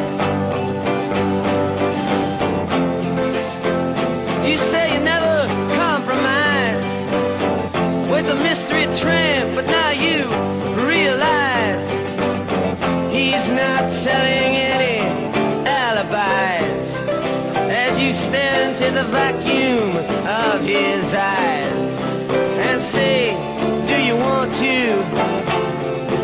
make a deal? How does it feel? E rieccoci con Delta House, parte sul eh, college football, eh, dopo aver spiegato appunto le, le regole fondamentali della stagione eh, del football universitario, ora eh, cominciamo a dare uno sguardo alle squadre eh, attraverso il ranking attuale di ESPN. E cominciamo appunto dalla numero 10 dove troviamo Nebraska. Ok, allora Nebraska, i traditori della Big 12. Squadra secondo molti molto competitiva, ESPN la mette nella top 10 del, del suo ranking e io riconosco che in molti ruoli è competitiva, difesa soprattutto, però io sin- sinceramente non li vedo valere la top 10. Anzitutto perché ho forti dubbi sul quarterback, sul quarterback Taylor Martinez che a me non piace. L'anno scorso ha faticato tantissimo contro le difese più leggere, però anche più mobili, come quella di Texas che aveva anche che gli aveva fatto anche perdere il posto da titolare. Texas l'anno scorso aveva una difesa sostanzialmente che, che, avrebbe dovuto contenere Taylor Martinez, era proprio uno dei, dei proclami che aveva fatto Mike Brown a inizio anno. Poi le cose sono andate malissimo per Londons, però in quella partita Taylor Martinez è veramente in crisi, non riusciva più a fare niente. È un quarterback che si affida troppo, troppo, troppo alle sue gambe, anche qua occhio a guardare le statistiche di lancio, perché vengono drogate dal, dal sistema di gioco che, che ha Martinez che purtroppo si è espanso a macchia d'olio in, in tutto quanto collegiale. Poi scalando il ranking vedremo che la stragrande maggioranza dei quarterback che lottano per l'amine, che guidano le squadre che, che, che combattono per il titolo, hanno questo stile di gioco. Comunque a me Martinez non piace anche in questo, immerso in questo sistema di gioco, perché l'ho visto parecchio in difficoltà quando veniva costretto a lanciare, perché ha poco tocco, ha poca precisione, soprattutto un cattivo decision making. Quindi io per questo li vedo, anche se abbastanza completi, io li vedo, li vedo faticosi. Comunque già Sì. Volevo andare anche avanti che dicevo che comunque l'attacco già l'anno scorso soffriva quando Martinez non si inventava, inventava le corse e quest'anno non è che abbiano aggiunto moltissimo a livello di talento in attacco. Quello che, che fa il salto di qualità alla squadra che se vogliamo competenza se la fa mettere nella top 10 è il fatto che in difesa hanno un paio di stelline niente male c'è Jared Crick che indossa le scarpe di su anche se vabbè non immaginate un giocatore che sia allo stesso livello di talento anzi Ma proprio le stesse. E- le stesse oh, oh, mi è piaciuto usare un americanismo non so quanto riuscito Ah, no, no. comunque sì il giocatore Apprezzato, apprezzato. il giocatore dovrebbe ripercorrere gli stessi passi ecco. e diciamo che lui è, meno forte però nel contesto nel quale si trova a giocare è un po' più competitivo perché comunque si trova dietro anche Lavon David che è un middle linebacker che, che a me piaceva quando l'ho visto non, non mi è dispiaciuto anzi per cui potrebbe essere un ottimo aiuto. E piacerà vedere come maturerà anche a livello cerebrale perché comunque ne avevo già parlato anche quando presentavo il draft dell'MC East per Football Vedamis è un ruolo critico quello del middle linebacker e, e lui potrebbe essere uno di quelli che se farà una stagione buona ma soprattutto dimostrerà di saper essere un leader della difesa e, cap- e guidarla a livello proprio cerebrale quindi non essere solamente un leader vocale ma fare quello che si richiede all'NFL ovvero capire quelli che sono i quelli che sono gli audible che vengono chiamati eccetera eccetera eccetera. Allora in quel caso in quel caso eh, lui potrebbe avere un, eh, anche un futuro in, in NFL. Quindi diciamo difesa buona, però per il ragionamento che ho fatto prima sul, eh, sull'attacco, diciamo che, che per eccellere non basta e servirebbe altro. Servirebbe una maturazione soprattutto di Taylor Martinez che io non vedo nelle sue corde sinceramente. Perfetto, passiamo alla numero 9 dove troviamo gli Oklahoma State di Justin Blackbone. Gli Oklahoma State anche di Azazel, perché la squadra e la squadra che lui tifa è probabilmente proprio per Justin Blackmon. Non ho mai indagato, però credo che uno dei motivi sia qua. Allora, anche qua abbiamo una potenza emergente. A me il loro gioco non, non piace perché giocano uno, una spread offense particolare perché molto orientata sul passaggio. Ma con questo non riconosco che non sia efficace, anzi, dopo quello di Oregon, questo è a mio avviso, la, questo è a mio avviso l'attacco più temibile, insomma. Però se per Oregon si tratta un po' di più di organizzazione, perché comunque questo sistema loro lo giocano da parecchi anni e, e anche quando cambiano gli interpreti comunque il risultato è analogo, qua invece ritengo che ci si debba sbilanciare sul talento, perché abbiamo un receiver come Lekmon che ha già vinto il Biletnikov l'anno scorso, traduco, è attualmente il miglior ricevitore della nazione, senza girarci troppo intorno. E hanno un quarterback come Brandon Whedon che potrebbe anche lottare per l'Iceman qualora indovinasse la stagione. Ripeto, è quel sistema di gioco che, che vedrete tante altre volte, insomma, il quarterback riceve il pallone, fa finta di fare, da far running back, a volte lo fa, a volte non lo fa, se si crea lo spazio lancia, fa poche letture e in base a quelli che sono i buchi che si creano, se, si, se c'è il wide receiver wide open oppure se si viene a creare lo spazio perché i linebacker si allargano per andare a prendere il running back che non ha ricevuto l'end-off. Insomma, è un sistema che è molto semplice, ma si basa sulla semplicità e, da, e paga grossi stipendi al college. A me non piace, no, non vedo che, che futuro possono avere questi tipi di, di quarterback in, in NFL, anzi spero che non ne abbiano mai, però da quello che si sta vedendo ultimamente ho paura che ci sia un'inversione di tendenza anche in NFL. Comunque vabbè, lasciamo perdere eh, questa parentesi che ho aperto. Diciamo che il, il, ragionamento che bisogna fare è che nella Big, 10, Big 12 di quest'anno il problema potrebbe essere non da poco essere monodimensionali, soprattutto avere una difesa che non, non ti dà garanzie. La Big 12 di quest'anno ha molte squadre competitive, vedremo anche Oklahoma, vedremo Texas A&M.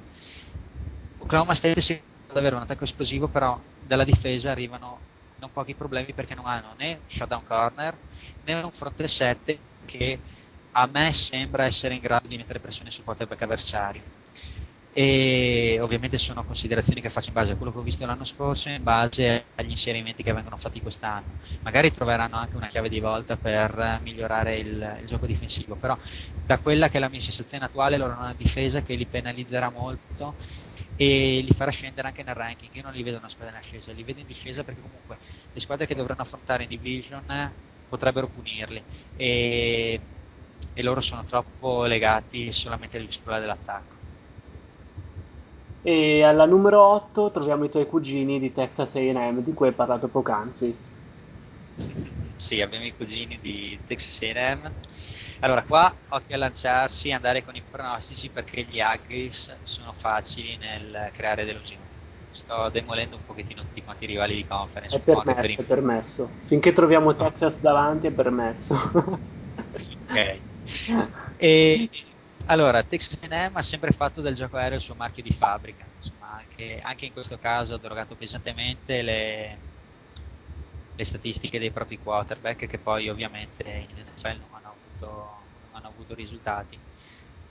Però quest'anno cambiano le cose. Ora l'attacco era sul running back che è Cyrus Gray, che è un power back e lui sì che lo vedo bene per il piano di sopra, perché, perché non è quel running back che sta spopolando in a college adesso come so, la Michael James di cui parleremo un po' trattando di Oregon. Lui è un, eh, un running back che lo vedo molto potente, non, eh, non scappa dal contatto, anzi lo va a cercare, forse lo va a cercare anche un po' troppo. Ha discrete mani, per cui a me piace ed è uno di quei giocatori da tenere in considerazione per, eh, per eventuali fantadraft, ecco.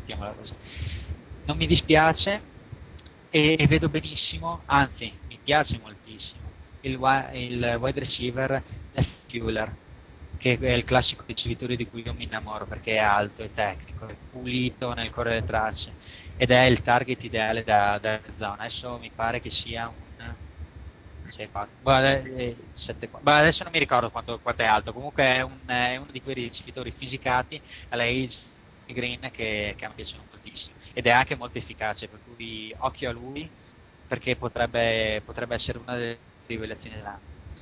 Comunque quotazioni per AM in rialzo più che altro perché quando hanno cambiato il quarterback mettendo in campo Tannehill sono migliorati tanto. In difesa non, eh, hanno tanti interrogativi e qui si può fare un discorso che è analogo a quello di Oklahoma State.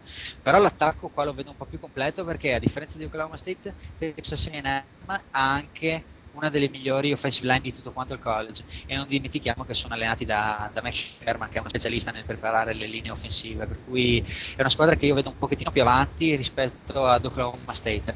Però per entrambe prevedo discesa da ranking piuttosto che una risalita.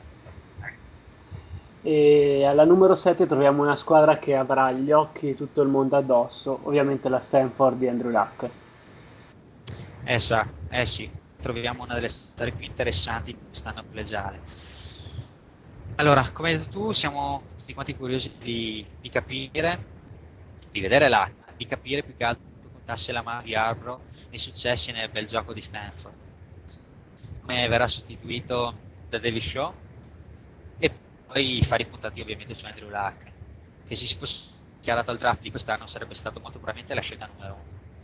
Ma così non è andato, come io avevo previsto con mesi di anticipo, subendo pesanti critiche dall'utente di Air, tra l'altro, per questo. Comunque, lui, lui ha deciso di rimanere al college e vedremo se si confermerà o meno. Io ho grande curiosità, ho fiducia in Luck, però anche grande curiosità, perché comunque la, bisogna sempre prendere in considerazione quella che è la simbiosi che viene a crearsi tra un, un head coach e un, e un, quarterback, perché a livello collegiale è molto più profonda che a livello NFL, perché sostanzialmente questi ragazzi entrano, sono dei, dei, dei, dei ragazzi, degli adolescenti, entrano al college e questi coach li crescono a livello tecnico perché le basi, le fondamenta vengono buttate qua e li crescono anche a livello umano. Bisogna vedere come, come l'hack riuscirà a, a vivere questa separazione da Arro e uno dei motivi per i quali l'Ac voleva rimanere era quello che si parla di una sorta di promessa che si hanno fatti lui e Arro poi le cose non sono andate così. Però non sottovalutiamo anche questo aspetto umano. Io comunque rimango dell'idea che, che l'Ac si confermerà. Io ho grande fiducia in lui. E magari di LAC parleremo ancora qualcosina in Sì, sì, sì, soprattutto su, anche sulle sue quotazioni, è un argomento che riproporremo poi più avanti. Parlando della squadra, io direi che possiamo dire che il running game è in buone mani, perché un duo di, di ottimi running back con Stefan Taylor e, e poi il più giovane Anthony Wilson, che è stato il top recruit un paio di anni fa. Poi ne hanno un po' perso le tracce, se devo essere sincero, però mi ricordo che quando era stato reclutato era, era un recruit importante, per cui fa dedurre che il talento ci sia e questo è il momento nel quale sostanzialmente vi- viene fuori un, un running. Poi sono coperti anche come tight end perché ne hanno, ne hanno due che non sono niente male. C'è Kobe Fleener che, che lo vedo bene anche in ottica NFL e poi c'è Zach Ertz che non conosco, però ne ho letto molto bene in, eh, e di come sta facendo anche nella preparazione della stagione. Quindi diciamo che come duo uno lo conosco ed è forte, posso garantire io, l'altro dell'altro ne leggo bene da gente che, che ne sa di football, per cui direi che il reparto è, è piuttosto coperto e concludo con l'offensive line che però non, non è che sia molto discreta, non, è che sia molto forte, ha tre elementi su cinque che sono per me degli oggetti sconosciuti. La nomino giusto per dire che ci sono due giocatori che invece secondo me a livello collegiale sono dominanti, come Martin, l'offensive tackle, e De Castro, la guardia, che sono entrambi junior e quindi hanno ulteriori margini di crescita. Questi due giocatori teneteli d'occhio perché a me, a me piacciono molto. Difesa buona, ma non di più. No, mi limito a evidenziare il nome della safety che è Delano Howell, da, da non trascurare. Da te come io tengo d'occhio safety e uomini di linea, e chissà perché. Chissà perché. Chissà perché, infatti. Eh. Poi, Sicuramente non tieni conto dei running back che nella tua squadra no, professionistica. running back interessa, interessa finire dei running back, però per andranno le cose penso che soltanto del quarterback non dovrà interessarmi. Inizierò a prendere in considerazione anche general manager. Vabbè, concludo dicendo che più di qualcuno ha messo Stanford eh, in alto, anche più in alto di come l'ha messa ESPN. Io ho visto alcuni ranking nel qua- nei quali era messa la top 5, ma credo che sinceramente non, val- non valga queste posizioni, o che non le valga ancora, che sia più un team da top 10, che però in questo caso sì che ha margini per scalare la montagna. Shaw è, è pur sempre l'offensive coordinator della squadra e di Argo, quindi è stato promosso lui ad offensive coordinator e nessuno meglio di lui poteva essere scelto per dare continuità al progetto e non creare fratture con il game plan preparato intorno all'hack e, e gestire la squadra. Quindi questo movimento mi piace e- ed è un altro dei motivi per i quali credo che l'hack non soffrirà così tanto la separazione da, da Argo che a prescindere dal, da dove è andato a spiaggiarsi eh, non possiamo non dire, non possiamo negare che, che sia stato un grandissimo coach a livello collegiale. Diciamo che Arbro può soffrire la mancanza di luck eh, con Alex Smith sicuramente. Ma infatti sicuramente. penso che sia il primo caso di, di head coach che andando in NFL troverà un quarterback meno pronto al professionismo rispetto a quello che aveva al college, a prescindere da chi giocherà. Perché il Capernic attuale non so quanto sia meglio dello Stafford, del, dell'H attuale. Ah. Alex Smith. Perfetto, andiamo avanti e alla 6 troviamo Florida State.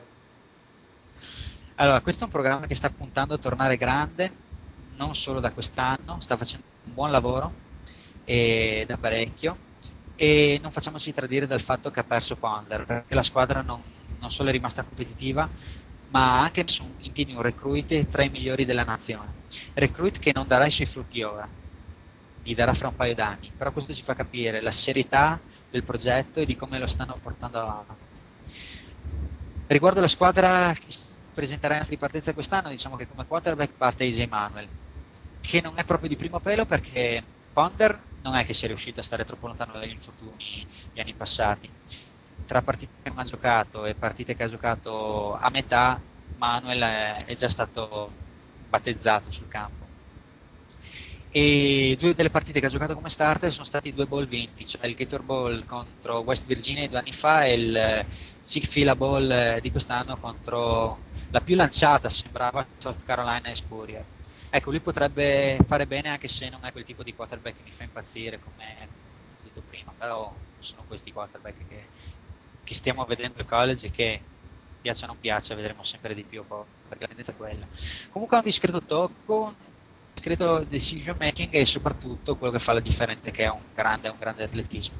E sono bene anche come, come running back in cui manca la stella, però mi pare di vedere che hanno una, una discreta profondità. Anche in questo caso su Florida State mi devo devo più che altro basare su quello che ho letto perché non è una di quelle squadre che giocano nelle conference che seguo. Però ho letto di un roster equilibrato, anche, senza, anche se senza stelle, quindi diciamo che tra recruit che hanno fatto, con i migliori giocatori che avevano, Neji Manuel che ho visto giocare e a livello collegiale dare i suoi risultati, un, un roster di cui si parla piuttosto bene, penso che la posizione sia, sia meritata. Faccio eccezione per Brandon Jenkins, defensive end che questo sì che potrebbe avere una stagione esplosiva e se c'è un giocatore che, quali, sul quale mi concentrerei in questa squadra è proprio lui. Bene, andiamo avanti, entriamo nelle migliori 5 squadre secondo ESPN. La numero 5 ne abbiamo già parlato, c'è Boise State. Eh, qua mi si scalda il cuore perché Boise State è una delle mie preferite, per ovvi motivi, insomma, si sempre, non si può non tifare una squadra del genere. E per quello anche che ha subito, per il fatto che sembra che non potrà mai raggiungere il, il championship probabilmente non l'avrebbe raggiunto neanche l'anno scorso a prescindere dalla sconfitta. E prima si parlava del ranking, di, non, non ho parlato di come. Queste squadre che vengono in mid-major fanno fatica a venire fuori college più piccolini fanno fatica ad emergere e nonostante Boise State abbia un, un record che è pazzesco, tipo 80 vittorie, 5-6 sconfitte negli ultimi anni, una cosa del genere, non è mai riuscita ad arrivare neanche solamente a sognare di giocare al Championship. Ecco, questa è una, un'altra delle strutture che, che non mi piacciono del, del, ranking. Quello che non ho detto prima e che mi viene in mente adesso è che quando TCU ha vinto il titolo, ha vinto il Rose Bowl contro Wisconsin l'anno scorso, il coach eh, di TCU ha fatto una cosa bellissima, alzando il trofeo e facendo il classico discorso. Ha detto questo, questo trofeo è dedicato a tutti quei piccoli college che questi, questi traguardi riescono solamente a sognarli, perché vengono anche, questo non l'ha detto, dico io, perché vengono anche penalizzati da questo sistema, però si leggeva tra le righe. E ha fatto un preciso riferimento anche a Boise State. È stata una cosa che, che mi è piaciuta molto e, e penso che più di qualcuno condivide. Comunque vabbè, tornando alla squadra, diciamo che perso, avranno perso anche i loro ricevitori, però è rimasto Kalen Moore a lanciare, quindi direi niente male per Boise State. Squadra da tenere quindi d'occhio come sempre anche se la perdita maggiore secondo me arriva sulla sideline, perché l'offensive coordinator Brian Hershin è, è andato, anzi venuto a ricoprire lo stesso ruolo a Texas e questa è una perdita pesante perché Hershin in questi anni si è rivelato non solo competente e bravissimo a trovare le chiavi di lettura anche delle difese più ostiche, però soprattutto ha mostrato grandissima fantasia nei giochi e capacità di far fruttare al meglio il materiale di disponeva. È un allenatore nel vero senso della parola, perché tanti allenatori al college sono sostanzialmente dei reclutatori e quindi i risultati che raggiungono li hanno perché hanno fatto reclutamenti da 5 stelle. In questo caso con Boise abbiamo l'esatto contrario. Qui escono giocatori da, da 5 stelle, siano da 5 4 e i reclutamenti sono di basso profilo, come dicevo prima, però questa è una scuola di football e quindi i risultati che raggiungono e la continuità che riescono ad avere, che sono riusciti ad avere in questi anni, è un eh, diretto derivato di, di questo approccio. Spero che continui su questo spartito ad Austin, sinceramente, e Arshin. Per Boise State, occhio che potrebbe eh, rivelarsi una perdita di gran impatto. Per il resto, comunque, squadra sempre pericolosissima e soprattutto da non sottovalutare perché ha una offensive line molto solida, presenta un buon gioco aereo con il running back Martin e anche nella linea difensiva, insomma, possiamo ritenerla sugli scudi con, eh, con il defensive end McClellan e il defensive tackle Willing che, che, sono delle sicurezze, sono giocatori che, che, già hanno fatto vedere ottime cose e ovviamente con l'andare del tempo e, e l'aumentare dell'esperienza secondo me non possono che migliorare. E anche per l'ambiente nel quale si trovano, a, si trovano immersi. Qua però non si parla solamente della squadra ma anche del calendario, secondo me. È una cosa importante da dire perché Boise State è stata è stata troppo, troppo a lungo penalizzata dal sistema del calcolo dei punteggi, come dicevo prima. E, però ora si ritrova nella Mountain West e le sue vittorie varranno di più perché ponderate in una conference più competitiva. Dicevo prima che addirittura io la ritengo persino più competitiva di quello che sia la Big East attuale. Per cui. E peccato solamente che poi che dall'anno prossimo perderà TCU la, la, Mountain West perché secondo me carte, avrebbe avuto TCU tutte le carte in regola per eh, entrare per diventare l'ennesima Power Conference del sistema collegiale. Questo non sarebbe stato che bellissimo perché avrebbe aumentato il livello di competitività e magari sarebbe stato bello togliere uno di quegli spot sicuri di cui si parlava prima che hanno high ball le squadre che vincono il Power Conference. Tieni gli stessi spot ma elimini ma aggiungi una Power Conference. Condivisibile, certamente condivisibile la, la tua richiesta, che però non verrà esaudita, lo sai benissimo. I poteri commerciali sono decisamente diversi tra le varie conference, come dicevi prima. Anzi, ma mi va in direzione opposta, purtroppo la Big 12 che, che, sta morendo e rimane viva solamente per dei reclutamenti pazzeschi di quest'anno, addirittura più di qualcuno in Texas parlava di come eh, invece di espandersi verso la Pac-10 e fare una mega power conference, volevano una conference eh, solamente texana, forti anche di tutti i soldi che avrebbero fatto piovere su di loro ESPN, però vabbè, entriamo in un altro discorso. E passiamo alla numero 4 e troviamo LSU. Ah, qua... qua abbiamo una squadra che mi convince fin lì. Mi convince fin lì perché l'attacco è buono, ma non a livello delle, delle altre teste di serie. Solamente la offensive line eh, mi pare di eccellenza. Però non lo so, anche qua manca, manca la star assoluta, perché non c'è nessun nome di rilievo che io posso dire eh, tenete d'occhio per, per quest'anno. E non ha, non ha nemmeno performato così tanto l'anno scorso, però c'è un fattore che tengo in considerazione, sebbene anche LSU non, non la conosca così bene, devo essere sincero, visto un po' di volte contro la North Carolina meno amata dell'anno scorso, però bisogna considerare il fatto che tutta la gente dell'anno scorso è tornata, e in questo caso, soprattutto a livello collegiale, quando si parla di offensive line, questo discorso vale in NFL, in NCAA a maggior ragione. Di sicuro hanno sviluppato buona alchimia e hanno, e hanno migliorato la loro conoscenza e ovviamente sapersi muovere all'unisono per un offensive line è importantissimo. Questo a livello collegiale non succede sempre, anzi, e può essere un grandissimo vantaggio. Non, non trascuriamo mai un aspetto così importante del gioco. In più hanno aggiunto profondità, hanno aggiunto profondità, quindi qua direi bene. E poi ovviamente, come dice il detto, che il proverbio, che nel football si vincono le partite in trincea, se questa è la premessa, allora diciamo che LSU ha dei buoni motivi per stare in alto nel ranking.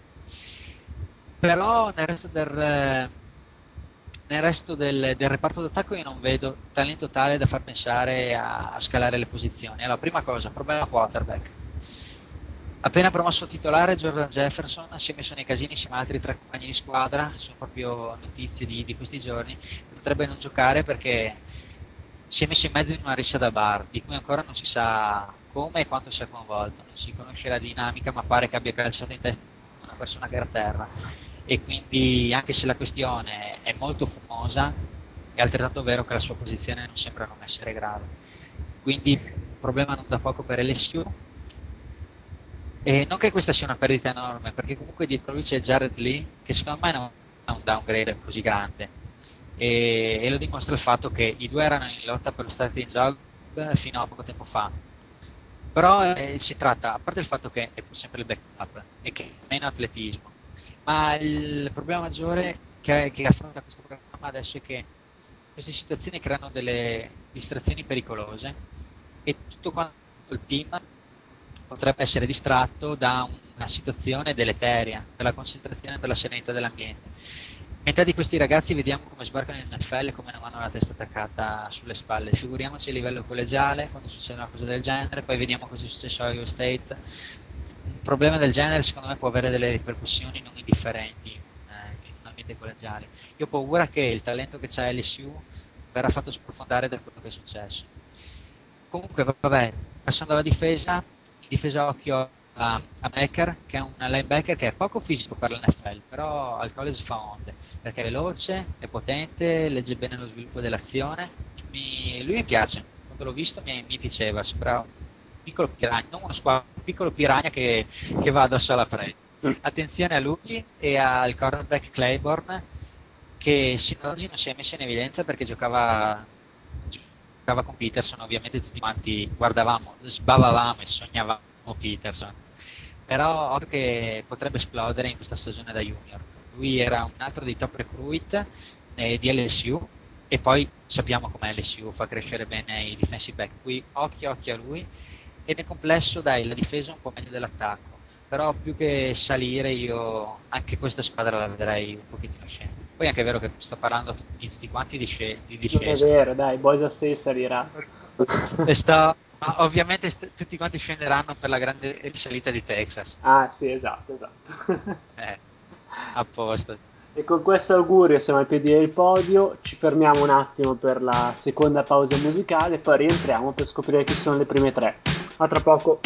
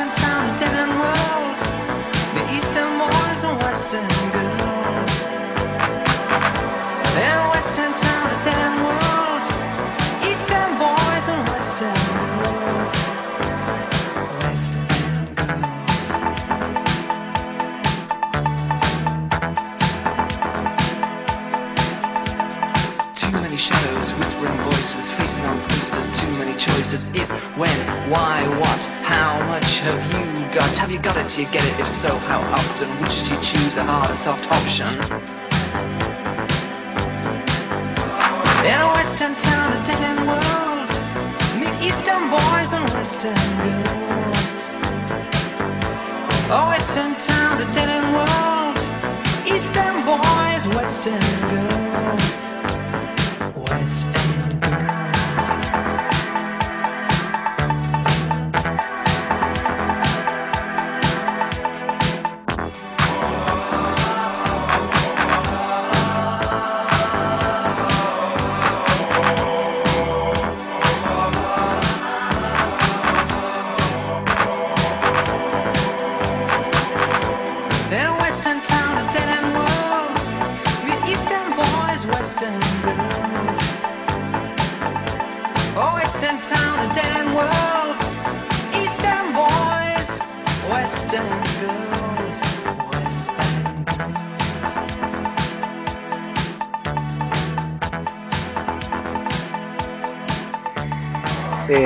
E rieccoci quindi con Delta House, siamo nel pieno della classifica del ranking di ESPN per le squadre collegiali di football. Siamo appunto alla numero 3, ai piedi del podio, troviamo Oregon.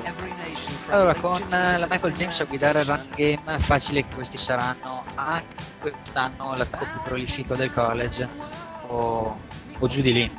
Sono ormai anni che il college costruisce ottimi running back, più che il college il programma, un po' più corretto. C'è stato Jonathan Stewart, poi abbiamo avuto le, le Garrett Blount che, che è finito in basso, prima di appassionati lo sanno, non perché non valesse scelte alte, ma perché è semplicemente pazzo. Però è, però altro grandissimo prodotto è la Michael James e si continua a percorrere questo sentiero. Nel senso che è pazzo anche lui? No, per, per fortuna no, anzi, il proprio fatto di non essere pazzo come Blount gli ha permesso di esplodere anche prima di quanto tutti quanti avessimo messo preventivi. E quest'anno tocca proprio a lui che, che è già esploso, come ho detto, e che è un fit perfetto per fare sfracelli in perché è velocissimo, fa tagli rapidi ed imprendibili in capo aperto ed è anche ottimo con le mani. Come dicevo prima, il sistema di Oregon è costruito intorno al giocatore, nel senso che il giocatore non viene preso a caso, viene, viene reclutato un tipo di giocatore che deve fare quel tipo di gioco. Se Stewart e Blount erano un po' più powerback, James era il perfetto incastro con Blount. E allora in quel caso si riuscivano a creare moltissimi giochi intorno a lui e, e, questo è stato uno dei, dei, segreti del successo di Oregon. L'anno scorso è riuscito a portare il carico molto più spesso di quanto si pensasse nel momento in cui è venuto a mancare Blount e, e lui ha fatto, ha fatto, veramente bene. Io penso che quest'anno si ripeterà se non crescerà anche. Purtroppo per lui è un 5-8, quindi è difficile che nell'NFL riesca a fare qualcosa di più di uno specialista da situazione, anche perché parliamo spesso di quarterback eh, di sistema, però non dovremmo dimenticare e anzi dovremmo iniziare a parlare di running back di sistema perché lui è immerso in un attacco che ha un quarterback come Darren Thomas che è portato a correre. E quindi le difese come accennavo prima devono allargarsi perché in metà azione il quarterback o fa l'end-off al running back oppure corre lui in direzione opposta.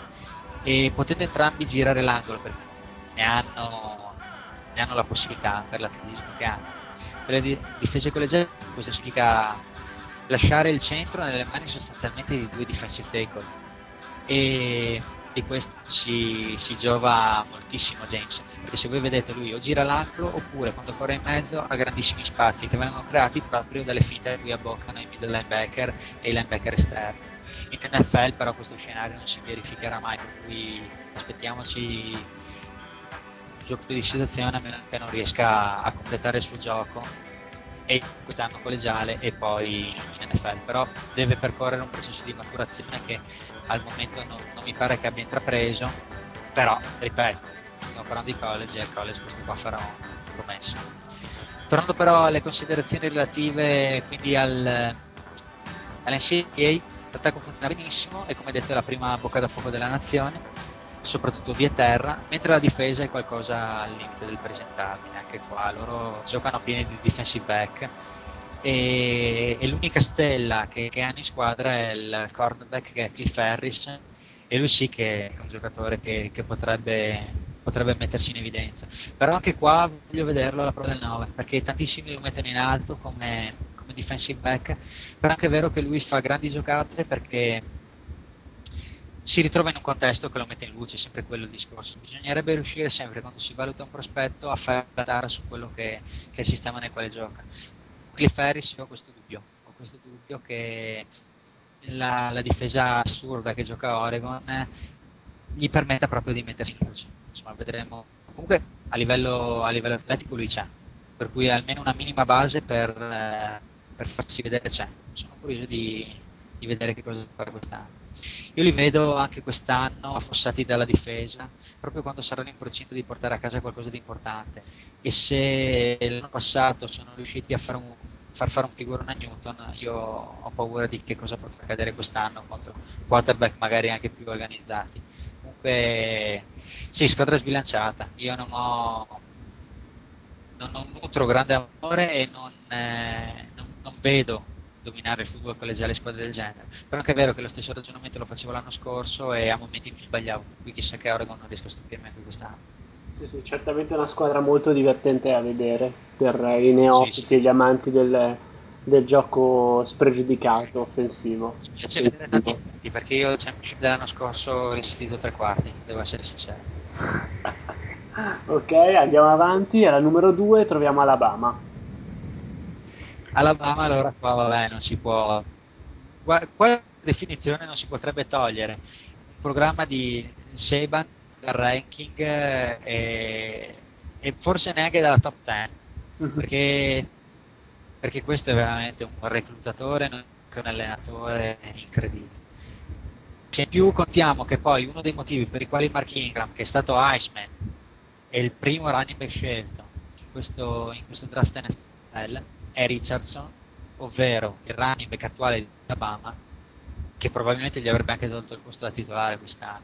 O comunque se non, eh, se non fosse stato lui il titolare, comunque in campo sarebbe stato il titolare reale, perché comunque stava prendendo sempre maggiore spazio. Allora qua capiamo che, che questi devono essere sempre presi in seria, anzi serissima considerazione, nonostante alcuni innegabili problemi. Primo tra tutti quello del quarterback, perché hanno perso anche Roy e per il posto da titolare se la giocano McCarroll e Sims che io sinceramente non, non, su McCarroll non è che abbia tutta questa, questa fiducia. Ricordo Sims invece ha stabilito una riga di record dello Stato della Virginia e gli sono valsi il primato di miglior quarterback delle school della nazione nel 2009. Però il fatto che se la giochi con McCarroll insomma mi fa, mi fa storcere un po' il naso. Comunque entrambi non hanno esperienza e quindi se da un lato nel sistema dei Crimson Tide il quarterback ha una rilevanza minore perché l'attacco è ovviamente orientato sulle corse, è altrettanto vero che le condizioni per chiunque vinca il posto saranno più complesse. In ogni caso la pressione da, da, Richardson bisogna un minimo toglierla cercando di allungare il campo e poi non dimentichiamo che è stato perso il primo target che era rappresentato da Williams. Per fortuna dell'Alabama comunque uno dei punti forti del team è la linea offensiva che comunque da anni di altissimo livello. C'hanno la guardia Jones e il centro Vlacos che sono una delle più forti del paese. Di Vlacos avevo già parlato l'anno scorso quando presentavo, presentavo la division e si è confermato, quindi non mi aspetto nulla di meno da lui anche quest'anno. Se era più difficile per lui confermarsi l'anno scorso quando doveva ancora maturare molto, quest'anno mi sembra già un giocatore più completo. Mi aspetto un'altra stagione, una stagione molto molto buona. E se l'attacco da sicurezza la difesa comunque ne dà anche di più, la difesa è anche più forte se vogliamo, perché la secondaria già ora è più forte di quella dei Cowboys. Hanno una coppia di safety che Cowboys non Oklahoma State ma Cowboys Dallas Cowboys sì, farei sì, subito il cambio. I quattro loro per i quattro nostri e, e, ne guadagneremmo perché hanno una coppia di safety che, che sono Mark Barron e Robert Lester che da sole vengono più di, di Sansabau e Mister 25 milioni o 26 e Ball. Hanno il cornerback che è Drake Kirkpatrick e che è una sorta di Rosales Cromartin uh-huh. cornerback di 6 e 3 che, che, non perde in velocità nonostante il fisico e, e queste condizioni già da sole sarebbero ottime per un cornerback NFL figuriamoci al college cosa può fare questo e chiude il reparto Milliner reclutato da Seben dopo che nel 2009 era stato semplicemente eletto il miglior defensive back delle school nel 2009 a livello nazionale di tutti gli Stati Uniti direi insomma che come, come, biglietto da visita per il reparto non è assolutamente malaccio. E concludo velocemente segnalando che se le secondarie sono le migliori degli Stati Uniti, con i linebacker non escono da top 3 perché hanno Hightower, che è un eh, linebacker esterno sul quale spendo due parole. Viene segnalato in praticamente nessun ranking dei migliori giocatori del ruolo, controllato praticamente tutti non se lo filano. Però faccio una considerazione che nessuno ha fatto o che qualcuno ha fatto male, di cui non ho letto. Lui viene da un legamento rotto che gli ha fatto saltare parte della stagione 2009 e l'anno scorso è tornato però si vedeva che non aveva recuperato benissimo, ma più che altro si vedeva che era fuori forma completamente, si muoveva in maniera affannosa.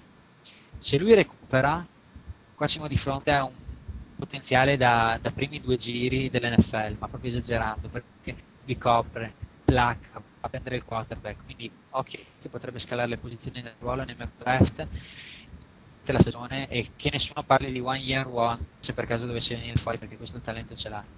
Questo il talento a mio avviso ce l'ha sempre che lui decide di uscire però perché comunque ha avuto proprio per l'infortunio una medical red shirt e quindi viene ora considerato come, come io quindi Alabama, nonostante la, aver, l'aver perso il trittico Jones, McElroy, Ingram si mantiene comunque a altissimi livelli nella nazione.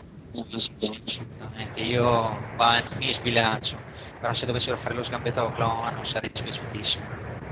E parliamo appunto di Oklahoma che è in testa al ranking eh, di ESPN, guidata dal quarterback Landry Jones, di cui parleremo più tardi.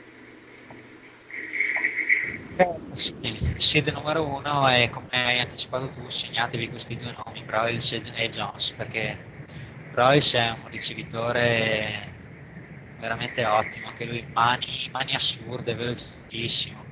A livello collegiale si è dimostrato quasi incontenibile. Peccato che sia piccolino, perché comunque un 5 e 11, questo in NFL un po' lo paghi, e non puoi dirgli no. Non dico che potrebbe essere il nuovo Steve Smith, perché sarebbe troppo però sono convinto che nonostante il fisico lo penalizzi, ho questa sensazione che di lui ne parleremo anche nella notte del draft. A lanciargli la palla c'è Landry Jones che, che a me piace di matti, però vabbè, ne parliamo dopo, dai. Ne parliamo dopo. Non, eh, l'unico dubbio è che non capisco quanto Jones aiuti Bryce a mettersi in mostro quanto il contrario perché magari il talento di uno riesce ad amplificare quello del compagno e, questa è l'unica zona d'ombra sui due in vista del professionismo. Però vabbè, a livello collegiale possiamo di fronte all'eccellenza pura. Oklahoma prima nel ranking eh, grazie a loro, ma non solo, perché comunque è una squadra forte, equilibrata, solida dappertutto, sia in attacco che in difesa. Mi limito a segnalare due nomi perché comunque sono andati lunghissimi e, e Azza ci bacchetterà. Comunque sì, anche Travis Lewis come linebacker esterno perché anche lui è una macchina da tackles, è un altro di quei linebacker che mi piacciono perché sono molto mobili, sono presenti in tutte quante le azioni e che non sono monodimensionali, cioè che, che pensano solamente ad andare a prendere il, ad andare a prendere il, il avversario. Squadra molto molto forte e vabbè, non lo dimentichiamo Landry Jones, ne parliamo adesso insomma. Infatti adesso eh, come ultima, ultima parte della, della trasmissione volevo semplicemente farti il nome di tre QB che a mio avviso saranno i principali protagonisti nel ruolo della stagione collegiale. Quindi parliamo ovviamente di Andrew Luck di Stanford, di Matt Berkeley di USC e appunto di Landry Jones di Oklahoma. Allora, per quanto riguarda Luck, vabbè, velocissimo anche qua perché non, eh, non dobbiamo spendere molto. È il primo prospetto per il draft, che è un giocatore che a me piace molto a prescindere dai soliti discorsi che si possono fare riguardo al tocco, riguardo alla precisione, riguardo a tutti questi aspetti che, che vengono sempre menzionati quando si parla di un prospetto, di un QB, ovviamente se si parla di un, una possibile prima scelta, questi aspetti non, non devono mancare, o non dovrebbero mancare, se Marcus Russell, però vabbè. Nessuna ciambella esce col buco. Esatto. non, però, perlomeno non tutti. Vabbè, la, Luck è un giocatore completo e quello che a me più piace di lui è l'intelligenza, il decision, decision making che, che, già sta mostrando di, di, avere.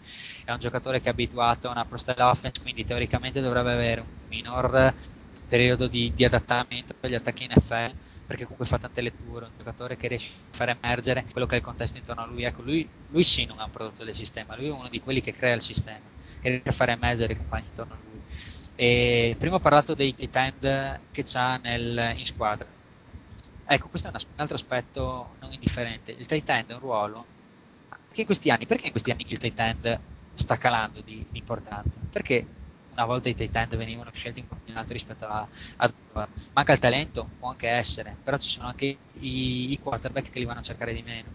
Quella del, del tight end è una lettura che viene fatta un pochettino meno spesso e viene utilizzata solamente come valvola di sfogo per quello invece abbiamo un po' più di exploit eh, in quel ruolo lì.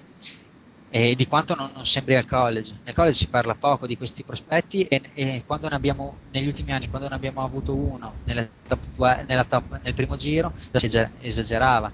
Mi ricordo di Carson, mi ricordo di Pettigrew, mi ricordo di, di Gresham, faccio fatica a dire il quarto così a mente e penso che anche tu e anche chi ci sta ascoltando in questo momento. Questo perché? Perché i quarterback eh, si stanno disabitua- disabituando a fare molteplici letture. Forse Greg Olsen, le... forse.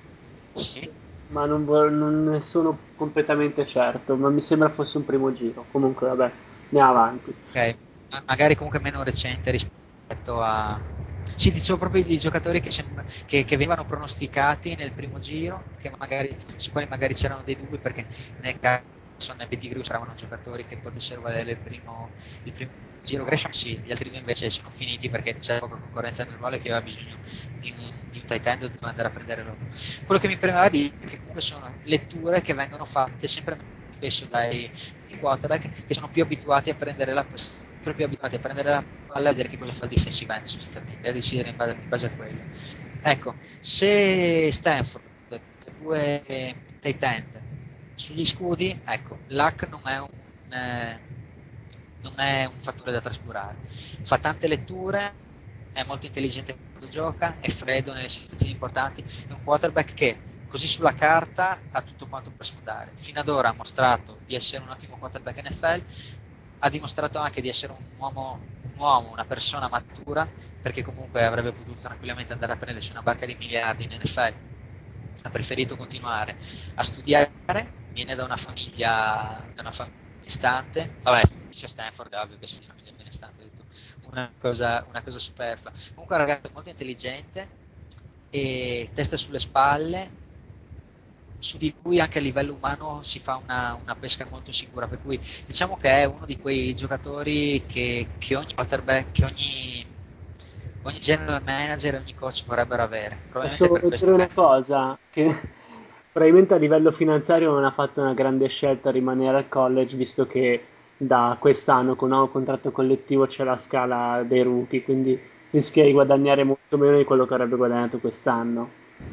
No, ma già quest'anno è entrato in vigore, Ah, già quest'anno ne avrebbe, perfetto, ok. avrebbe preso quelli che... Quindi Bradford è stato l'ultimo strapagato del, del- Sì, della storia beh, del beh, quarterback rookie. perché, perché se, se Newton avesse preso più di Bradford eh, io mi sarei un attimino innervosito non sarebbe stata questa gran giustizia però secondo qualcuno come un utente che ho già nominato una volta e non voglio nominare era giusto che ogni anno a prescindere dal talento e dal ruolo la prima scelta dovesse prendere più dell'anno precedente. Pensa cosa sarebbe successo se Carolina avesse dovuto pagare come quarterback più pagato di sempre Cam Newton questi non uscivano dal sarebbero caduti in un buco nero, non sarebbe uscita nemmeno la luce per, per millenni da lì. Vabbè, dai. Andiamo per- sì.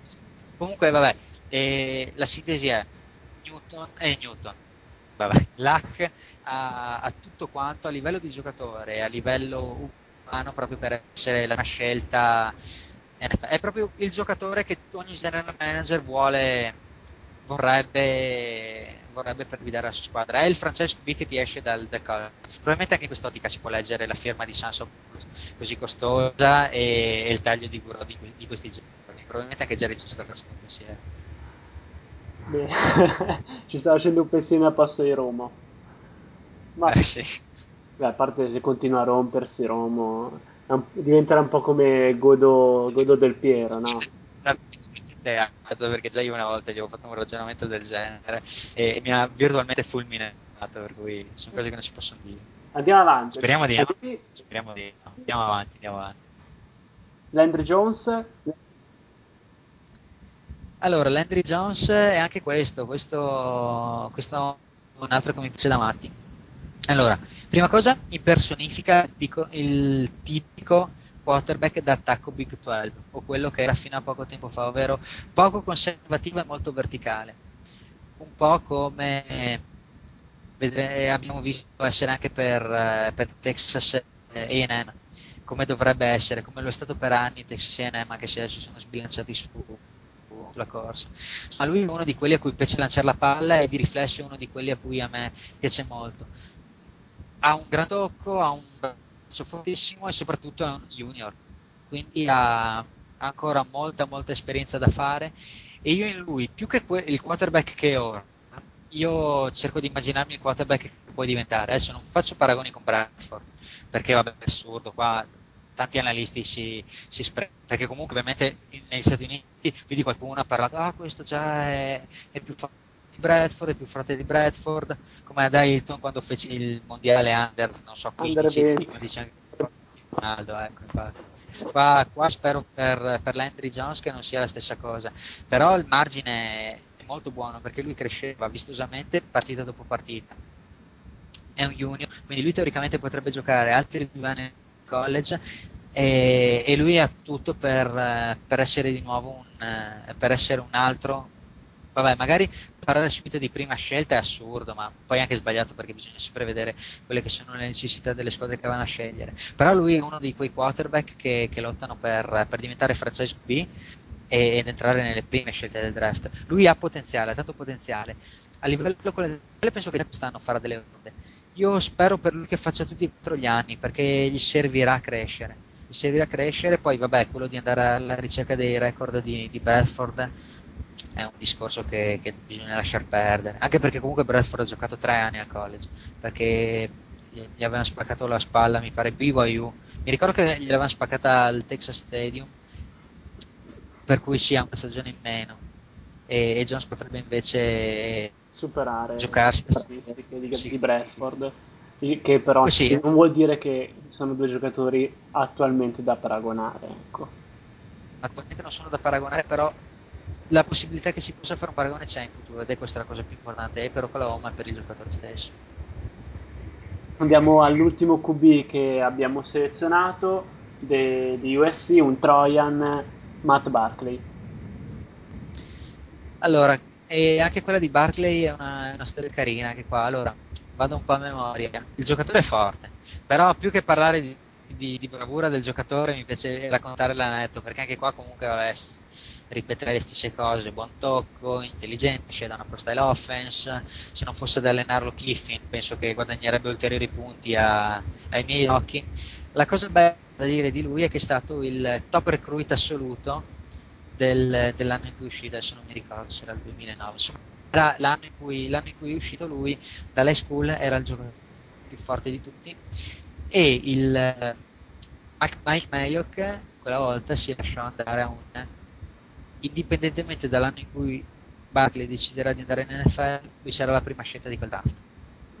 Ecco, lui era, era atteso da, da stagioni di altissimo livello e per certi versi si è anche confermato. Ha avuto una, un approccio al mondo collegiale un po' duretto, eh, perché non ha esordito distruggendo tutto come tutti quanti immaginavamo, anche perché comunque si era creato troppo hype intorno a lui. Ecco. Il talento c'è e un altro che, che insomma sta crescendo bene, un quarterback che mi piace ed è il top recruit di quell'anno davanti a il buon Garrett Gilbert che è attuale quarterback dei de disgraziati Texas Longhorns de della mia squadra. Di cui tra Lui abbiamo parlato, poveraccio. e vabbè, Texas quest'anno possiamo anche lasciarla perdere. Però vabbè, Gilbert era il secondo recruit e, e io già mi leccavo i baffi quando Gilbert, che non aveva mai messo i piedi in campo, era entrato contro l'Alabama, prima partita che giocava di, di una certa importanza, a momenti scrive una delle pagine più belle della storia del football collegiale, vincendo una partita in rimonta contro una squadra che sembrava imbattibile, quando Texas sembrava completamente nel pallone, dopo aver perso quel fumble in quella, quello show, il pass assurdo, vedi che il ragazzino si riprende, a momenti vince la partita in rimonta, debuttando, era una favola, io sono ancora incredulo del perché abbiamo perso, perché di solito le favole hanno lieto fine, in quel caso è stato così.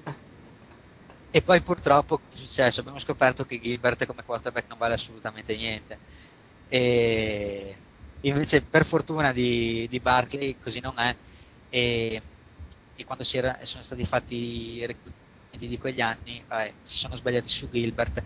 Pare che si siano sbagliati su Barkley. Barkley io lo vedo come potenziale, lo vedo sotto a livello NFL sotto l'H e, e lo vedo anche dietro Landry Jones per quello che potrebbe fare al college. Però comunque si parla di, di, uno dei tre questi qua sono i tre quarterback che a me piacciono di più eh, bene bene sentiamo già la sigla di chiusura vuol dire che siamo veramente arrivati a filo ma è la prima puntata concedeteci di, di sforare un po' i tempi era da tanto tempo che eh, attendavamo di, di, andare in onda e la carne a fuoco è tantissima nel, nella casa del college basket e del football del college football che è Delta House. Concedeteci una prima puntata piuttosto lunga le altre puntate cercheremo di stare un pochino più eh, eh, un pochino più corti ecco io ringrazio Alvin come al solito enciclopedia vivente ho sempre detto che sei il mio preferito e eh, vabbè non esageriamo. Ci rivediamo, ci risentiamo a sto punto per eh, la puntata che uscirà l'8 settembre dove avremo da commentare i risultati della prima settimana del, della week 1 del college football e faremo un'analisi per, la, per il basket della Pac-12 con eh, Luca Cesaretti. Quindi non mi resta di augurarvi un buon football da parte mia e da parte di Alvin e ci risentiamo appunto la prossima settimana. Oh,